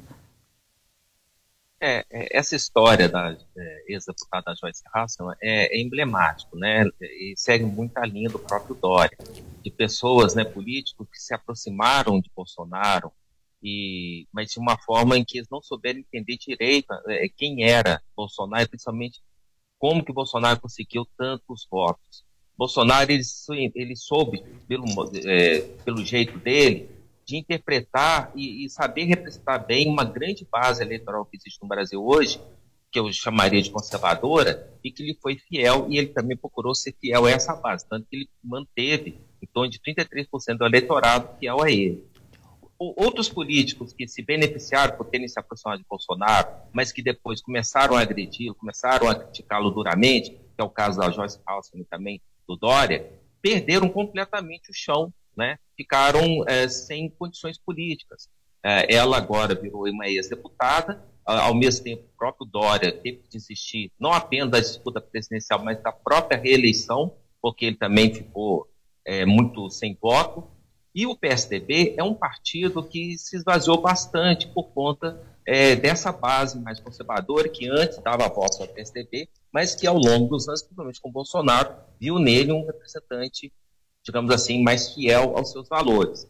E isso fica, portanto, uma dica para os políticos que querem se aproximar pela centro-direita né, desse eleitorado, ou seja, pode até criticar Bolsonaro, mas não critique o eleitorado, não critique os seus valores, não faça uma crítica que possa parecer ofensiva a eles. É interessante que do lado da esquerda tem a mesma coisa. Gente que quer não ficar à luz de Lula e critica duramente Lula, acaba perdendo também o pé nesse eleitorado. Bolsonaro tem também esse papel junto ao eleitorado de centro-direita e direita. Por isso que é importante, quem quer pegar esse eleitorado, no bom sentido da palavra, saber fazer a crítica a Bolsonaro sem passe a impressão de ser um ato de traição ou até mesmo de agressão. É, é interessante, a política brasileira mudou bastante, o PSDB está vivendo é, essa dor né, é, por conta dessa mudança. Diogo, sua pergunta? Pois é, ouvindo a resposta do professor, eu fico pensando no seguinte, que é, mais do que qualquer coisa, o que a gente percebe em episódios como esse da Joyce Hasselman, é que é, muitas vezes políticos que não tinham uma base eleitoral própria, ou um trabalho, por exemplo, de articulação política prévio, né, que fizesse com que ele construísse a sua própria base, não precisasse defender da base né, de outro, né, pegar carona na, na, na, eleição de outro. No momento em que eles é, resolvem mostrar uma certa independência, eles perdem chão. Quer dizer, é preciso encontrar um nicho, né, mais do que nem tanto a questão de discutir ou criticar o, o, político ou não, né? É, mas isso me faz pensar que talvez, professor, eu queria saber sua opinião, de fato, com essa polarização que a gente viu no ano passado, nos últimos anos, realmente o espaço para é, para políticos que não sejam políticos, é, é, enfim, que se baseiam na, na questão do, do, curral eleitoral, né, de, de, desse tipo de coisa, que tentam fazer uma política não tão é, tradicional e convencional, realmente o espaço para esses políticos que seja na centro-direita ou no centro é mais reduzido. É isso mesmo? Tem sido assim. Uh, um dado que eu acho muito interessante é que tanto Lula, tanto Lula quanto Bolsonaro, eu sempre os classifiquei como é, carismáticos, ou seja, não é que sejam necessariamente populistas, apesar de muitas vezes assumirem esse tom mas eles são pessoas carismáticas. Eles sabem falar bem para uma base deles. E eles tomam cuidado de cuidar dessa base. É, eles fazem o que todo político deveria tentar fazer. Só que alguns têm sucesso. No caso da esquerda, centro-esquerda, foi Lula. No caso da direita, centro-direita, foi Bolsonaro.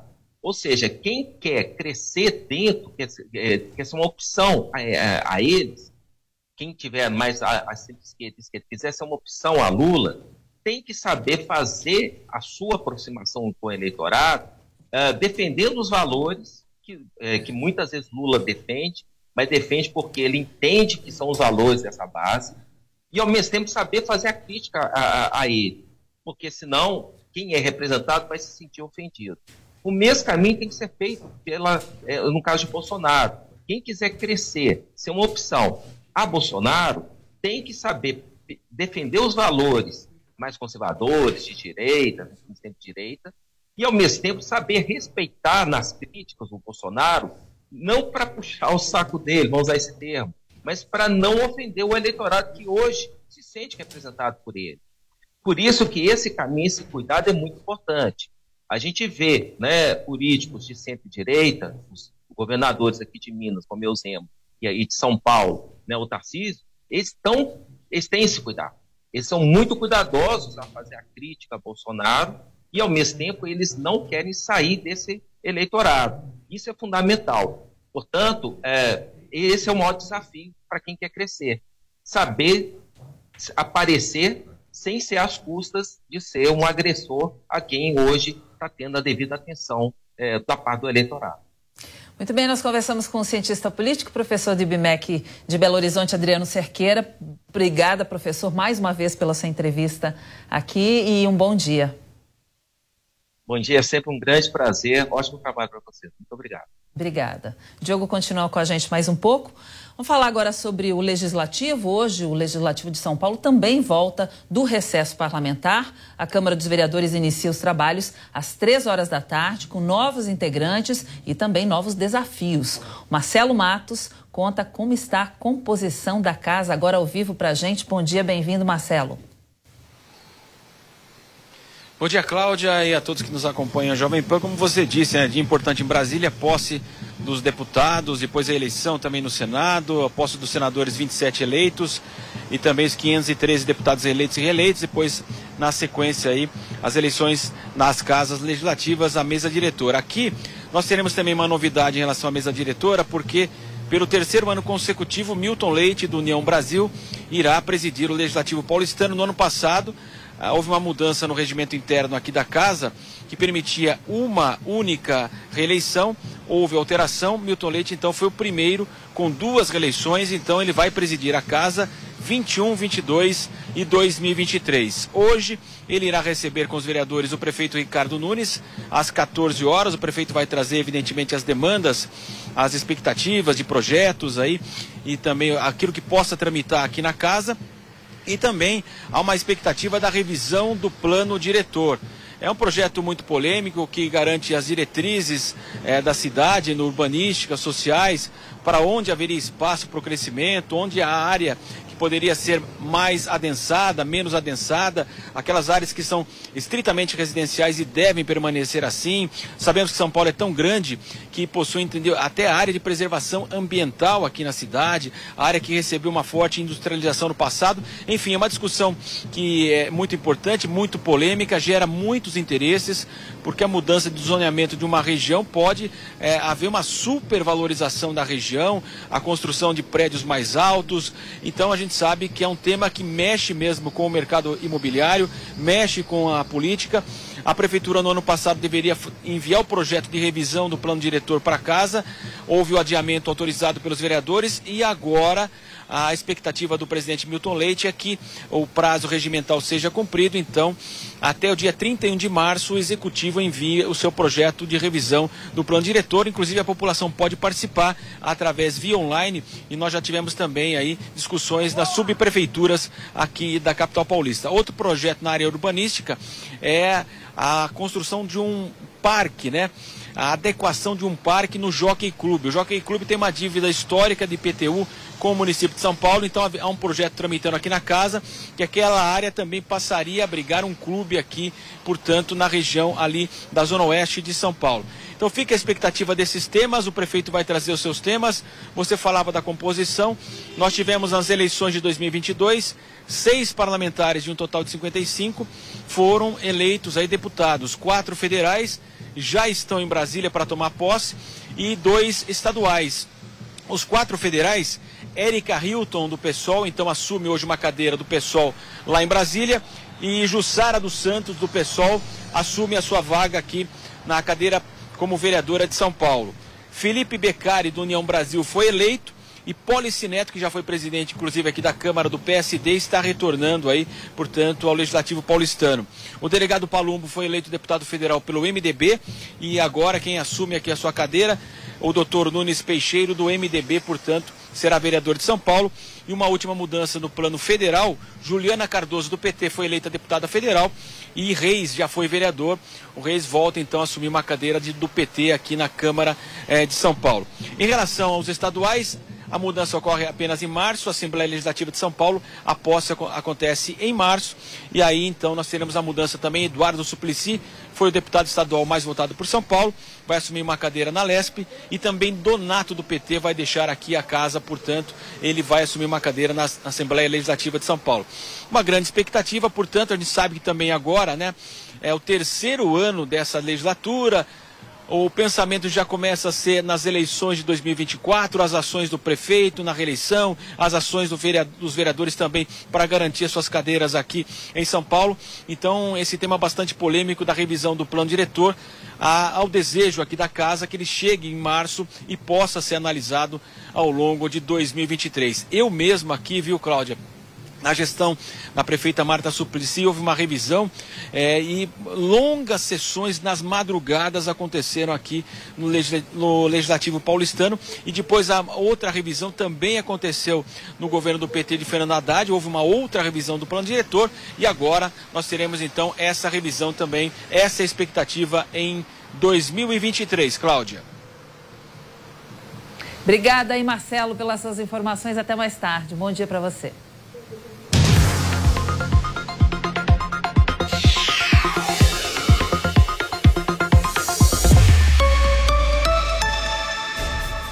E agora vamos saber como está o mercado financeiro com Luiz Arthur Nogueira. Muito bem-vindo, bom dia para você, Luiz. Hoje é a super quarta de juros, é isso? Isso mesmo, Cláudia Bartel. Bom dia a todos. Muito obrigado a você pelo carinho da sua audiência. Está no ar o mercado financeiro, sempre com as principais notícias da economia, do mundo das finanças, nesta super quarta-feira, na política, com eleição na Câmara, eleição no Senado, e na economia, com juros do Copom aqui no Brasil e do Fed lá nos Estados Unidos. De forma resumida, como é que é a situação no Fed? O Fed vinha levando juros no ano passado no ritmo de 0,75 ponto percentual por reunião, reduziu em dezembro para meio ponto e agora o mercado está animado, achando que vai reduzir ainda mais o ritmo de alta para 0,25 ponto percentual. A gente vai descobrir hoje às quatro da tarde pelo horário de Brasília. Um pouquinho mais tarde, por volta de seis, seis e meia da tarde, o nosso Copom, Comitê de Política Monetária do Banco Central, vai definir se muda ou não a taxa básica de juros a Selic, atualmente em 13,75% ao ano. A expectativa é de que não haja nenhuma alteração. Aliás, nós preparamos um gráfico aqui para mostrar o quanto mudou a taxa de juros desde o auge da pandemia. Vamos para o telão aqui. Repare que em 2020 quem nos acompanha por imagem na Panflix e também no YouTube, olha só, a Selic caiu para 2%, o menor patamar da história. Claro que a inflação subiu no Brasil e no mundo inteiro. O Banco Central começou ainda em 2021, aliás, foi o primeiro Banco Central relevante a começar a subir juros no mundo, veio subindo, subindo, subindo, subindo, até chegar no atual patamar de 13,75% ao ano, patamar este que deve ser mantido nesta reunião, talvez mais importante do que a decisão em si, que já é esperada, é o comunicado que será emitido após a reunião e a ata da semana que vem. Espera-se que haja alguma posição bem rigorosa sobre gastos públicos aqui no Brasil. Banco Central autônomo, então ele tem liberdade de dizer o seguinte: olha, atenção, se não controlarem os gastos públicos, as metas de inflação ficarão inviáveis Consequentemente, o Banco Central pode vir a subir juros. Vamos acompanhar a reação do mercado hoje, começando com o índice Bovespa, abrindo no vermelho, queda de 0,30% aos 113.090 pontos. O Brasil na contramão do mundo. Próximo gráfico, a gente vai ver as bolsas europeias, reparem, tudo em alta é, Frankfurt, na Alemanha, alta de 0,44%, Londres 0,28%, Paris subindo 0,30%, Madrid quase 1% de alta.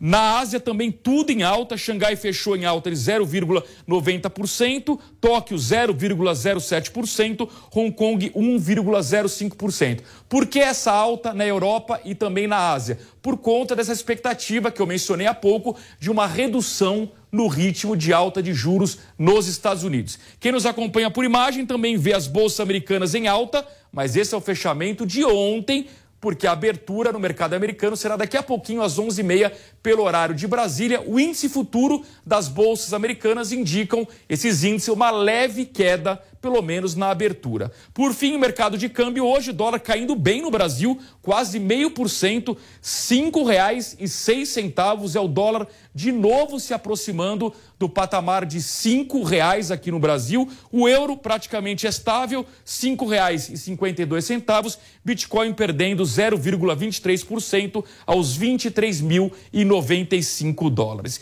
E para a gente comentar essa super quarta-feira dos juros, nós temos um convidado aqui nos estúdios da Jovem Pan News é o Rodrigo Salvador, ele que é sócio da HCI Investe. Rodrigo Salvador, sócio da HCI Investe. Rodrigo, bom dia, seja bem-vindo, tudo bem? Bom dia, Luiz, bom dia a todos os ouvintes. Prazer estar aqui com vocês. Prazer é todo nosso. Rodrigo, qual a sua expectativa para hoje em termos de Fed? Haverá mesmo essa desaceleração e qual a sua expectativa para o Copom? Olha, o mercado todo, a grande maioria do mercado vê que o Fed vai ter uma redução né, nessa alta de juros aí, voltando para ponto 25 agora. A maior questão, na verdade, é até quando que vai ficar, até onde que vai essa alta e quando que vai começar a reduzir, né? É, aqui no Brasil, a expectativa também é, é que se mantenha a taxa nos 13,75. E, de novo, a questão é até quando que essa taxa de 13,75 vai ser mantida, porque até as eleições, a expectativa é que a gente começasse a fazer uma redução da, da Selic a partir do terceiro trimestre. Porém, agora que a gente está vendo aí um, um, um, excesso de gasto, uma expectativa do fiscal está um pouco mais desbalanceada, É, como você mesmo falou, pode ser que o Banco Central venha a querer segurar por mais tempo a Selic ou até poder fazer um, um acréscimo nela, né? Depende muito do que acontecer nos próximos é, meses. E a gente tem uma sinalização um pouco preocupante que é o relatório Focus, né? Agora, mês de janeiro, a gente teve praticamente três é, altas na expectativa de inflação, subindo a meta de inflação, ou seja, querendo dizer que a gente vai ter uma situação de gastos, né, uma situação fiscal um pouco mais apertada no futuro, pelo menos aí nos próximos meses. E nesse contexto, Rodrigo, inflação ainda alta e juros muito elevados, como é que a gente orienta os investidores? Vamos lembrar que agora em janeiro a bolsa teve um desempenho positivo, um pouco acima de 3% de alta. Muita gente acha que a bolsa brasileira está barata, mas por outro lado tem o mercado de renda fixa pagando juros astronômicos. Como é que você orienta os investidores? Exatamente. Você tem que, assim, a orientação ela vai mais baseada no perfil do investidor, porque apesar da bolsa estar muito barata, a gente está falando de empresas sólidas, né, com preços no patamar que estavam na pandemia, quando a gente viu a bolsa sair dos 110 mil pontos e voltar para 60, tem uma redução de quase 50%. Em contrapartida, a gente tem os juros altos, né? A gente está falando aí da Selic a 13%, então fica muito fácil a gente encontrar um investimento que hoje te dá um retorno garantido de 1% ao mês. Então, para o perfil que é um pouco mais moderado para conservador, a gente vai colocar renda fixa, porque hoje a gente tem, consegue retornos expressivos com baixo risco.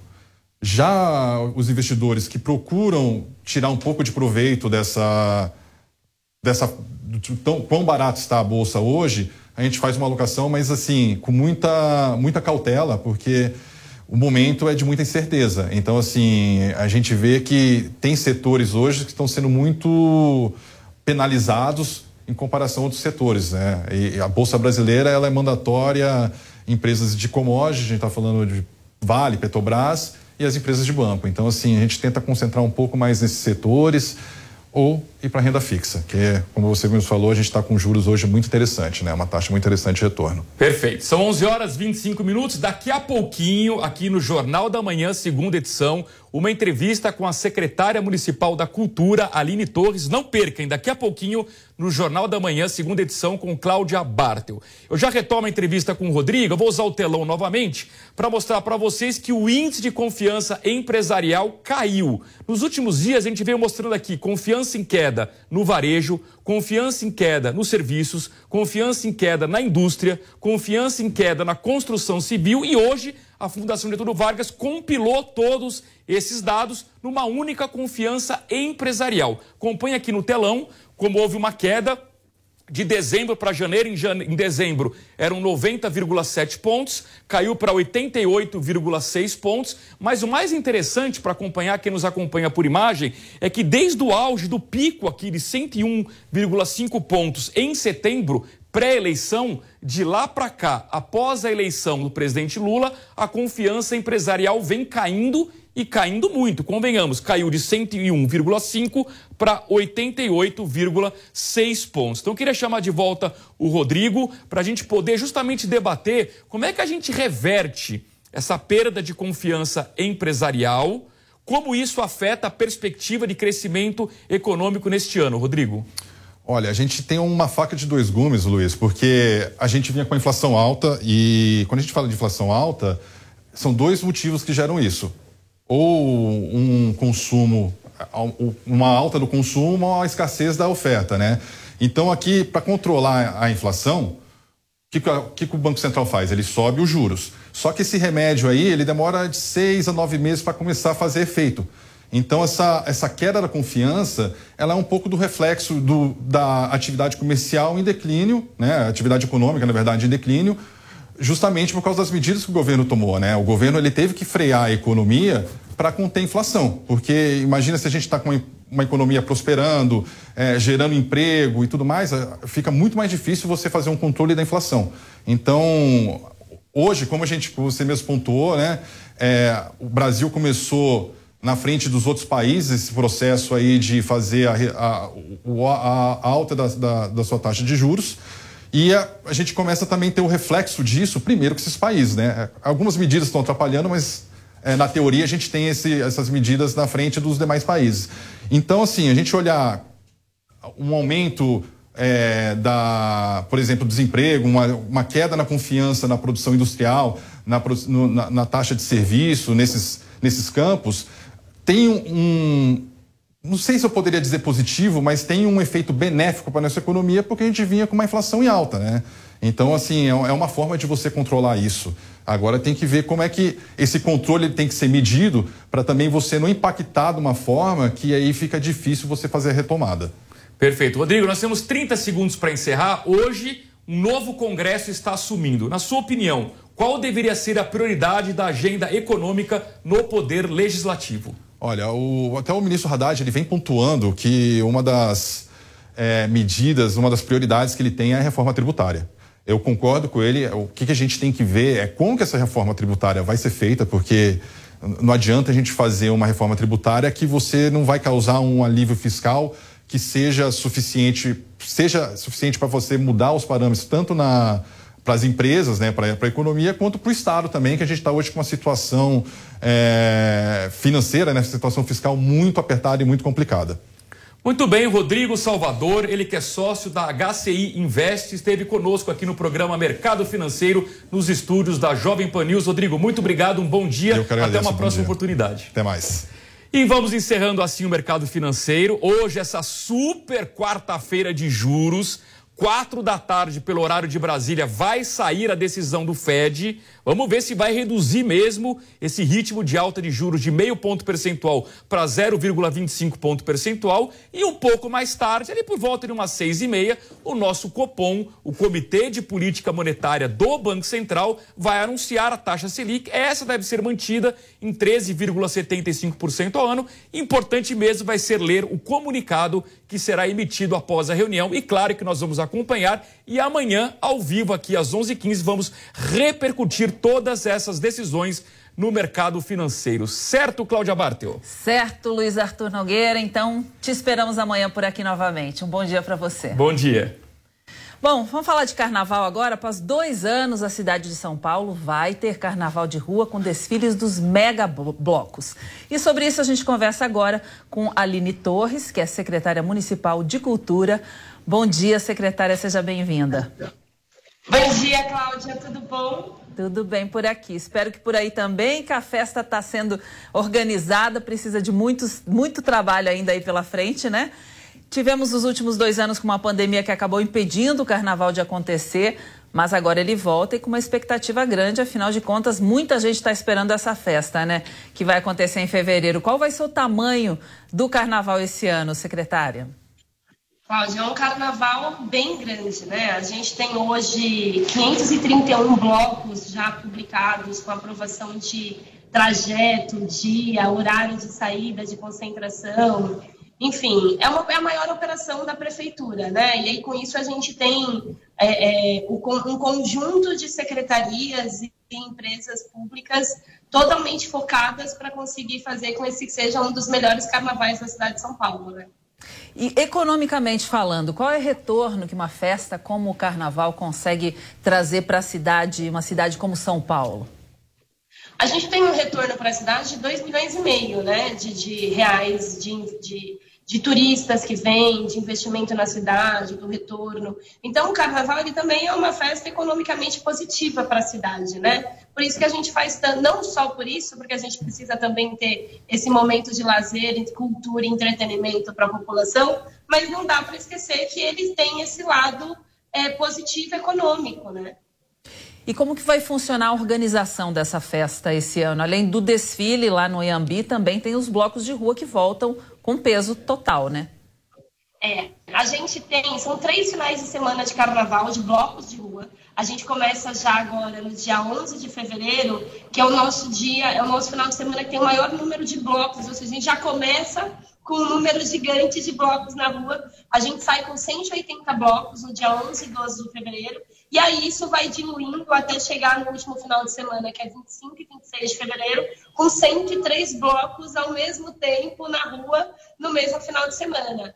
Ou seja, é uma operação bem considerável, né? Muito, né? Então serão no total quantos dias de folia? Já começa na sexta-feira?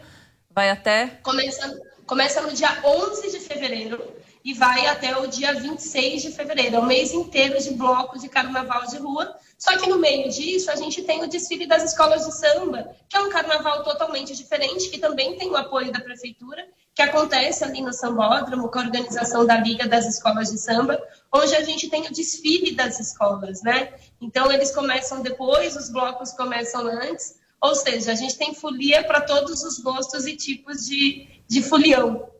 Os bloquinhos de carnaval começam antes, né? Então, Isso, começam dia 11. Dia 11 já. E como que deve ser o funcionamento do transporte, do metrô, trem, ônibus nesses dias de folia?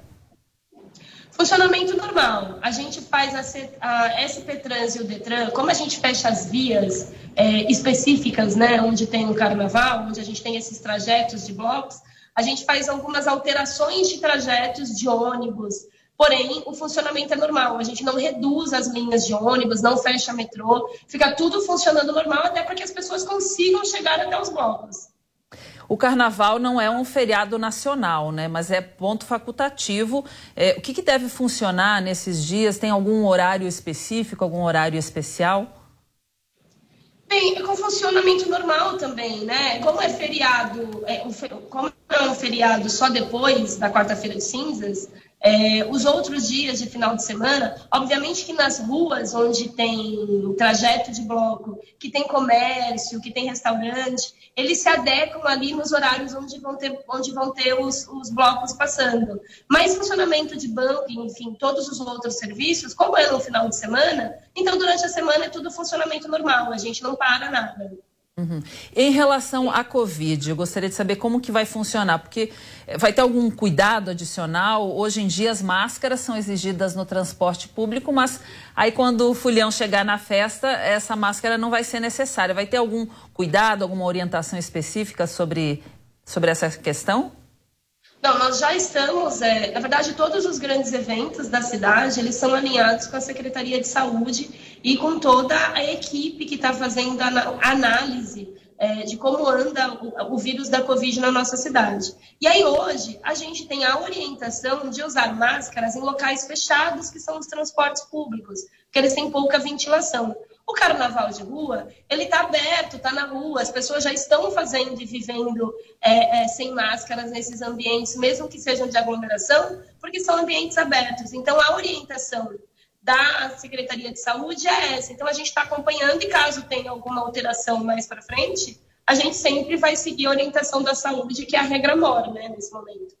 Muito bem, a gente conversou então com a Aline Torres, Aline, que é secretária municipal de Cultura de São Paulo. Muito obrigada pela sua entrevista. Boa festa. Nos vemos em breve novamente. Um bom dia para você. Bom dia, obrigada, Cláudia. Até mais. A gente vai voltar agora a Brasília com imagens ao vivo do STF. Neste momento, quem está falando é o Augusto Aras, o Procurador-Geral da República. Vamos ouvir. Constitucionalmente delimitadas e vulnerariam o núcleo essencial de direitos fundamentais, ter-se-ia como deletério efeito a formação corrosiva de hostilidades de variado tipo e intensidade entre os poderes estruturais imanentes do Estado. A confiança é atributo essencial das relações sociais que ocorrem sob o signo do direito. A liga necessária que equaliza todos os cidadãos no Estado de Direito. Um dos males do período da, da, dos períodos em que a vida da comunidade política vem acossada por projetos autoridades autoritários de poder que substituem a ordem jurídica e o regime democrático são eclipses da legalidade da vida nacional e a anomia da consciência constitucional, ainda no dizer de Rui. A autoridade da Constituição remete a considerar-se de forma precípua o devido processo legal substancial que materializa o dogma de que os fins não justificam os meios.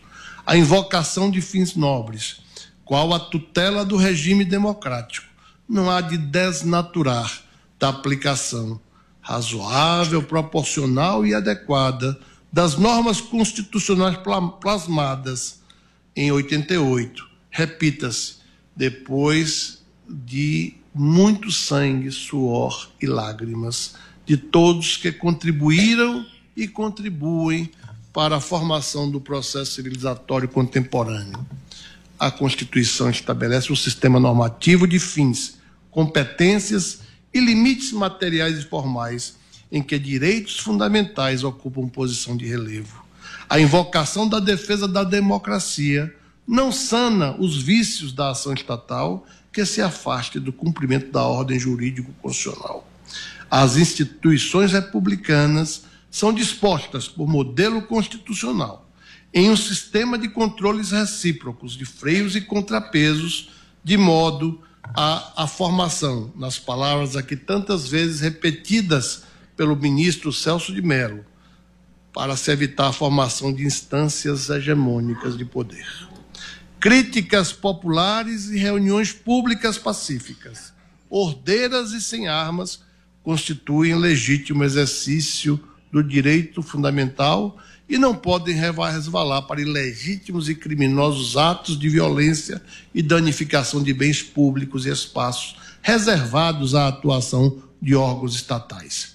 Episódios como o do último dia 8 de janeiro, verificados nesta capital, vulneraram criminosamente as sedes dos poderes da República, não poupando sequer a joia das instituições republicanas, como se referia Levi Carneiro a este egrégio Supremo Tribunal Federal. Investiram contra esse recinto povoado de temores sagrados e esperanças sublimes, referência que fez Rui Barbosa em, em, na obra Pensamento e Ação, editado pelo Senado Federal em 1999. Assim é que podemos dizer que esta grande instituição, Supremo Tribunal Federal, vai atravessando com serenidade as inclemências passageiras, vai atravessando todas as. Giro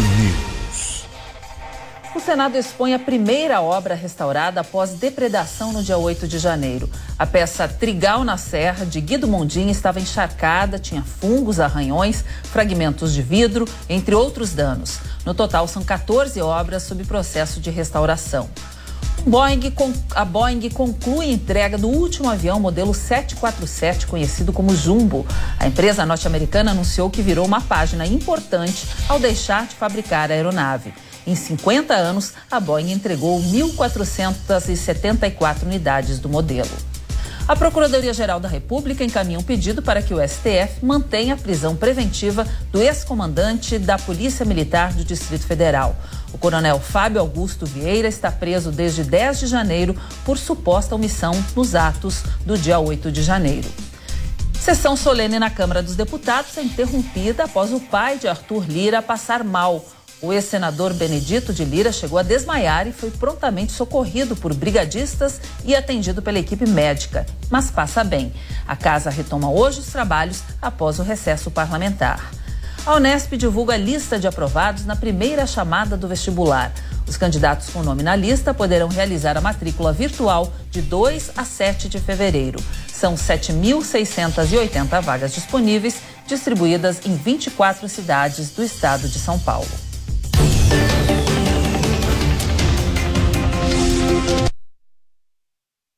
A publicação polêmica nas redes sociais, o jogador Wallace da seleção brasileira de vôlei é afastado pelo Cruzeiro. Ele, inclusive, está na mira da Advocacia Geral da União.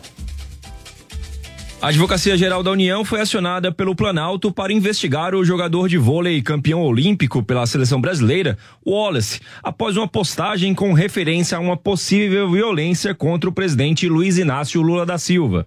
Através das redes sociais, o ministro da Secretaria de Comunicação, Paulo Pimenta, afirmou que já acionou a AGU e que o governo não vai tolerar ameaças feitas por extremistas e golpistas.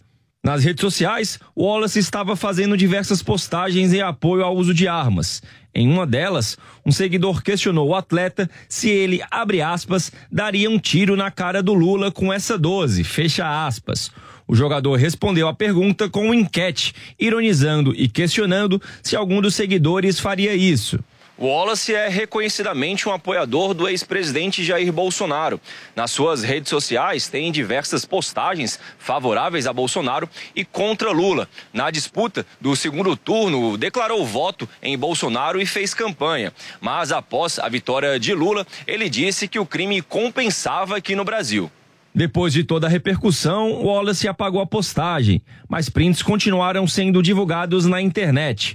Após toda a polêmica, a Confederação Brasileira de Vôlei repudiou a postagem de Wallace. Abre aspas, a CBV repudia qualquer tipo de violência ou incitação a atos violentos e entende que o esporte é uma ferramenta para a propagação de valores como respeito, a tolerância e a igualdade, fecha aspas. Já o Sada Cruzeiro, atual time de Wallace, lamentou a fala do atleta e disse, aspas, vivemos um momento delicado em que precisamos ter muita cautela com as nossas manifestações. As redes sociais podem parecer um espaço em que tudo está liberado, sem muita avaliação das possibilidades de interpretação, e isso é uma armadilha gigantesca.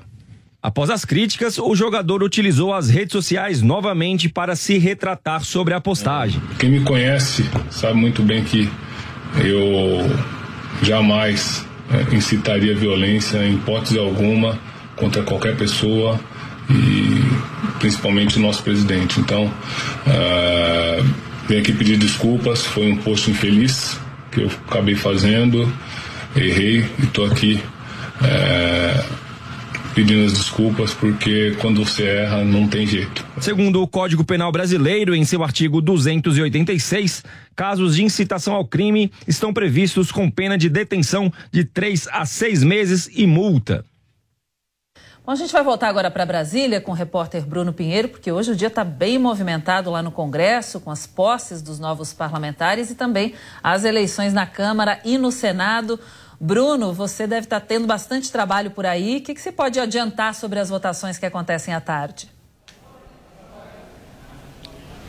A gente consegue, aliás, estamos de olho, na verdade, nessas articulações, porque reuniões ainda estão acontecendo e justamente aqui, essa é a parte que os senadores ficam e aqui é esse elevador, viu, Cláudia, que dá acesso ao Senado Federal. Então a gente fica de olho justamente nessas articulações. Eu conversava agora mesmo com interlocutores, com o senador Alci Lucas, que ele fez a declaração do seu voto aqui na Jovem Pan, inclusive no senador Rogério, e ele foi responsável por fazer uma articulação nessas últimas horas e nesse final de semana. Então, Isalci não, não chegou aqui ainda, está na sua residência, em algumas reuniões, articulando de um lado e do outro, porque é importante neste momento, Cláudia, não só com conseguir o, o número que é o suficiente para conseguir se eleger é importante ter um número um pouco a mais, porque se faltar, né, se na hora ali é, não, algum não honrar esse compromisso, consegue chegar da mesma forma. Então, o que vai acontecer? O discurso no Senado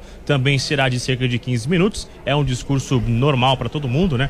O de cerca de 15 minutos. O senador Rogério está repassando ali é, o seu discurso. Rodrigo Pacheco também continua com diversas reuniões e aí o que a gente já havia adiantado que os ministros do governo Lula estariam retornando aqui ao Congresso Nacional. Eu estive agora no Salão Verde, onde está nosso analista, comentarista José Maria, e eu consegui ver alguns ministros do governo eleito, Luiz Inácio Lula da Silva, alguns que foram eleitos a deputado federal, outros que elegeram aqui no Senado. Então, já estão circulando aqui ainda assim tentando conseguir usar a influência, a estrutura realmente. Quando eu falo estrutura é de, de conhecimento, de influência para conseguir chegar e conseguir aumentar o número de eleitores. É, que eles são eleitores hoje, os senadores e o, os deputados também, nessa eleição que é tão importante. Então a gente vai aguardar que no Senado a eleição continue acirrada. Se fala agora em cinco senadores indecisos e aí o que vale ressaltar, Cláudia, é importante que lá na, na Câmara dos Deputados, durante a sessão, que ocorreu agora na parte da manhã, o juramento, na verdade, várias mensagens já da oposição contra o atual governo. Então, só com isso a gente já consegue ver como será é, essa estrutura do governo no, da oposição nos próximos dias, como a oposição vai se comportar realmente muito incisiva, esse enfrentamento ao atual governo, que é o papel da oposição. Isso é muito claro. Então, a gente vê que hoje, no primeiro dia, as mensagens já estão sendo enviadas ao Palácio do Planalto, que será uma oposição muito firme e muito forte aqui no Congresso Nacional. Muito bem, obrigada. Bom trabalho para você hoje aí em Brasília, Bruno. Um bom dia. A gente volta a conversar amanhã por aqui. Mas durante toda essa programação da Jovem Pan News, o Bruno vai trazendo informações atualizadas também. Bom, a gente daqui a pouquinho vai ter uma reportagem, uma entrevista com o vencedor, o principal, quem ganhou o primeiro lugar aí do vestibular da FUVEST. Daqui a pouquinho ele está aqui contando como ele se preparou para esse momento. Agora vamos saber do Ministério Público de São Paulo que recusou o pedido de prisão preventiva de Alicia Miller, aluna de medicina da USP. O repórter David de Tarso tem mais detalhes sobre esse caso. Na interpretação do Ministério Público, não houve o crime de apropriação indébita, e sim se trata do crime de estelionato. Por isso, o caso vai voltar para o 16º DP da Polícia Militar na região do Ipiranga, aqui em São Paulo, para que os delegados reformulem essa ação contra a Alicia Dude Miller, que a gente relembra que acabou desviando quase um milhão de reais da conta da comissão de formatura dos estudantes de medicina da USP, da USP que correm o risco de não ter a festa sendo realizada em 2024 por conta desse desvio feito pela estudante. Então agora os delegados vão ter que é, relatar melhor embasar a ação pelo crime de estelionato, já que eles pediam a prisão preventiva dela, mas na interpretação do Ministério Público não houve o crime de apropriação indébita. A gente relembra que ela declarou à polícia que fez saque da conta de formatura inicialmente, em vista que queria investir melhor o dinheiro, mas acabou perdendo, fazendo investimentos errados, se desesperou, acabou realizando apostas em casas lotéricas, perdeu mais dinheiro ainda, e aí, visto que a situação não teria mais controle, ela passou a fazer gastos de cunho pessoal, como aluguel de carros, de imóveis e até mesmo compra de bolsas, roupas, entre outros gastos particulares. Desde Tarso para a Jovem Pan. O jovem Rafael Lara Nome foi aprovado em primeiro lugar no vestibular de medicina da USP. Rafael tirou a pontuação máxima também na redação. E nós vamos conversar com ele agora para saber como foi a preparação para a prova da FUVEST, que é uma das mais concorridas do país. Bom dia, Rafael, seja bem-vindo. Tudo bem, Cláudia? Tudo. É, oi, gente, eu sou o Rafael, eu sou de BH, tenho 19 anos e é, é isso que ela falou. Eu passei em primeiro lugar na USP Pinheiros em medicina. Parabéns para você, viu? Porque essa é uma prova muito difícil, talvez a mais difícil que a gente tenha para vestibular aqui no Brasil. Eu gostaria de saber como que você se preparou para esse momento, Rafael. Beleza. É, primeiro falar que até agora não caiu a ficha na real, né? Tipo, eu tava na praia quando saiu o resultado, e aí eu tava lá com a minha família, a gente abriu a lista, eu comecei a tremer, passar fisicamente mal. E aí eu não tava acreditando, eu tava, olha se é a minha lista, se é o meu nome mesmo, olha se é meu nome mesmo, família inteira gritando, foi uma festa. Aí depois de tudo isso, é, veio também em primeiro lugar, que foi ainda, tipo, mais um outro choque. E eu acho que foi fruto de, de uma trajetória, sabe? É, ao longo desse ano, eu fiz um ano e meio de cursinho e no início, principalmente, eu sempre é, preparei muito uma base teórica, sabe? Eu sempre foquei em aprender o conteúdo, aprender as coisas, é, tentar absorver a matéria e de uma forma que faça sentido para mim, não de uma forma muito decorada, sabe? Que eu acho que não é tão efetiva assim. E depois disso, depois disso eu me joguei nas questões, né? Eu fiz muita prova, foi muito esforço, é, muita dedicação, muita disciplina também. E eu acho que assim, é, a dificuldade, obviamente é uma prova difícil, só que se você treinar, treinar, treinar, e se também der sorte, tem o fator sorte às vezes, é, uma hora o resultado vai vir. Pode demorar, mas uma hora vai vir. Rafael, eu gostaria uma curiosidade. Como foi o seu ensino fundamental e médio? Você sempre estudou em escola particular ou também passou por ensino público? E de que forma veio essa escolha pela medicina? Tem algum médico aí na família? Beleza. É, então, eu tive o privilégio, né, de ao longo da minha vida ter estudado numa escola particular e uma escola muito boa, é, na minha opinião, que é a Fundação Torino, que é uma escola italiana aqui de Belo Horizonte.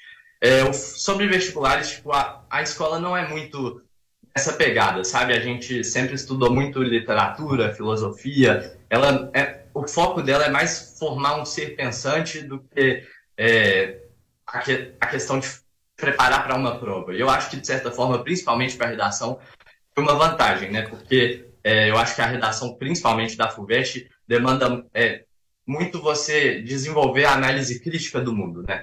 E sobre a escolha da medicina, é, na real, quando eu era mais novo, eu queria ser diplomata. Aí depois eu me apaixonei pela filosofia, queria ser filósofo, eu falava para minha mãe que eu não ia ser nenhuma outra profissão de qualquer jeito. E depois o que aconteceu é que durante a pandemia eu, eu, descobri que eu tinha diabetes tipo 1, eu quase morri no CTI e eu comecei a me interessar um pouquinho mais pela medicina. Eu sempre tive muito interesse no cérebro, é, em psicologia e em pesquisa científica.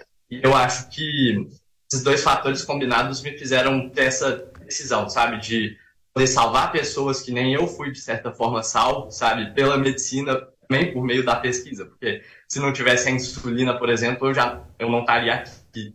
Então, eu acho que vem muito disso. E eu também, é, por exemplo, a minha avó, por parte de pai, ela foi uma das primeiras médicas aqui de Minas Gerais, e então eu não conheci tanto ela, mas meu, ela morreu, era muito no, novo.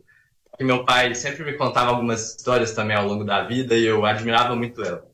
Rafael, a gente teria muito mais assunto para conversar, mas o nosso tempo é curto hoje, então eu agradeço, te desejo parabéns mais uma vez. Não é fácil, a gente sabe. Eu tenho uma filha também na sua idade que passou também na USP e é difícil estudar. Então, é, parabéns, Rafael, que você continue tendo uma carreira e tenha uma carreira futura de muito sucesso pela frente. Obrigada. Isso, Cláudia, eu que agradeço. Muito obrigado pelo espaço, viu? Um beijo, gente. Tchau, um beijo. tchau. Bom dia para você, Rafael. A gente vai voltar agora para Brasília, porque o presidente do Congresso, o senador Rodrigo Pacheco, participa da cerimônia de abertura do ano do Judiciário no STF e fala neste momento. Vamos acompanhar. Estamos do mesmo lado, o lado do povo brasileiro. Temos obrigação constitucional de convivermos em harmonia. Qualquer gesto que vise a desarmonia entre os poderes da República afronta a Constituição. Pelo Congresso Nacional e em nome do Parlamento Brasileiro, desejo ao Poder Judiciário um excelente ano de trabalho e contem com o Legislativo brasileiro, com o apoio do Legislativo brasileiro, para que exerçam sua missão constitucional com liberdade, autonomia e estrita observância da lei. Muito obrigado. Você acompanha o senador Rodrigo Pacheco, que concorre à reeleição, a votação que acontece agora à tarde no Senado e também para a Câmara dos Deputados. Então a gente vai continuar acompanhando e volta com qualquer é, notícia, qualquer novidade a qualquer momento. E com essas informações, o Jornal da Manhã, segunda edição, vai ficando por aqui. Agradeço a sua audiência, a sua companhia. Nos vemos amanhã aqui no Jornal da Manhã, segunda edição, às 10 horas da manhã. Até lá, um bom dia.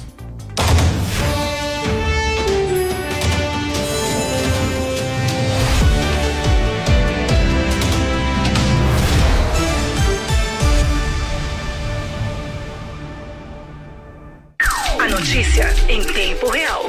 Jovem Pan News. Informação, esporte e entretenimento. 24 horas por dia. Assista a Jovem Pan News na sua TV por assinatura. Pelo canal 576 na NET. Claro TV, Sky e DirecTV Go. Pelo canal 581 na Vivo TV ou pela Oi Play. E acompanhe também nas parabólicas. Fique bem informado na Jovem Pan News. Jovem Pan News. A notícia que você quer saber. A notícia que você precisa saber. 24 horas com você. No seu rádio e na internet. Jovem Pan. Um debate de assuntos diferentes, atuais e polêmicos. Aqui nós mostramos os dois lados da notícia, respeitando a diversidade de opiniões. Você é a favor ou contra? Concorda ou discorda? No Prós e Contras, nós abordamos todos os lados do mesmo fato para você formar a sua opinião. Prós e Contras, de segunda a sexta às três e meia da tarde, na Jovem Pan News. Rede Jovem Pan News. A informação com a agilidade que você precisa. Jornal da Manhã. Começando o Jornal da Manhã para todo o Brasil. Pânico. Paniqueira no ar, meus bebês, diretamente dos estúdios faraônicos da Panflix. Futebol. Aí vem Adriano, limpou, vai bater, marcou! Agora toda a programação da Jovem Pan está em um só lugar. Panflix, a TV da Jovem Pan, de graça na internet. Baixe grátis na App Store ou no Google Play. Panflix, assista onde estiver, na hora que quiser.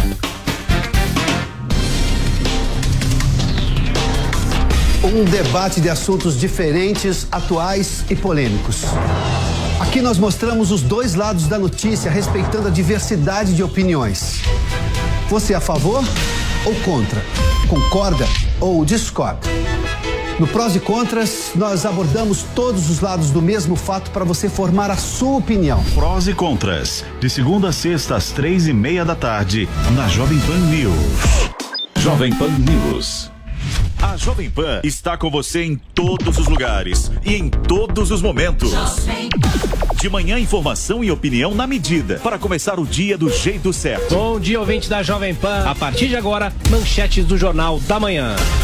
No começo da tarde, a equipe de esportes da Jovem Pan entra em campo com você. Olá, estamos juntos mais uma vez para mais uma edição do nosso Esporte. Para analisar os lances polêmicos e discutir à vontade. Não é porque o mundo aplaude que o cara tem razão em tudo, Flávio. Ao longo do dia, nossos repórteres não deixam escapar nada. O ministro da Educação é contra os principais assuntos. A notícia de última hora. A gasolina vai voltar a subir. E aquilo que mexe com a sua rotina. As fortes chuvas que atingiram Tudo passa pelo microfone da Jovem Pan. Viu só? A Jovem Pan está com você o tempo todo, em som e imagem. Acesse jovempan.com.br. Baixe o aplicativo da Pan e se inscreva nos nossos canais no YouTube.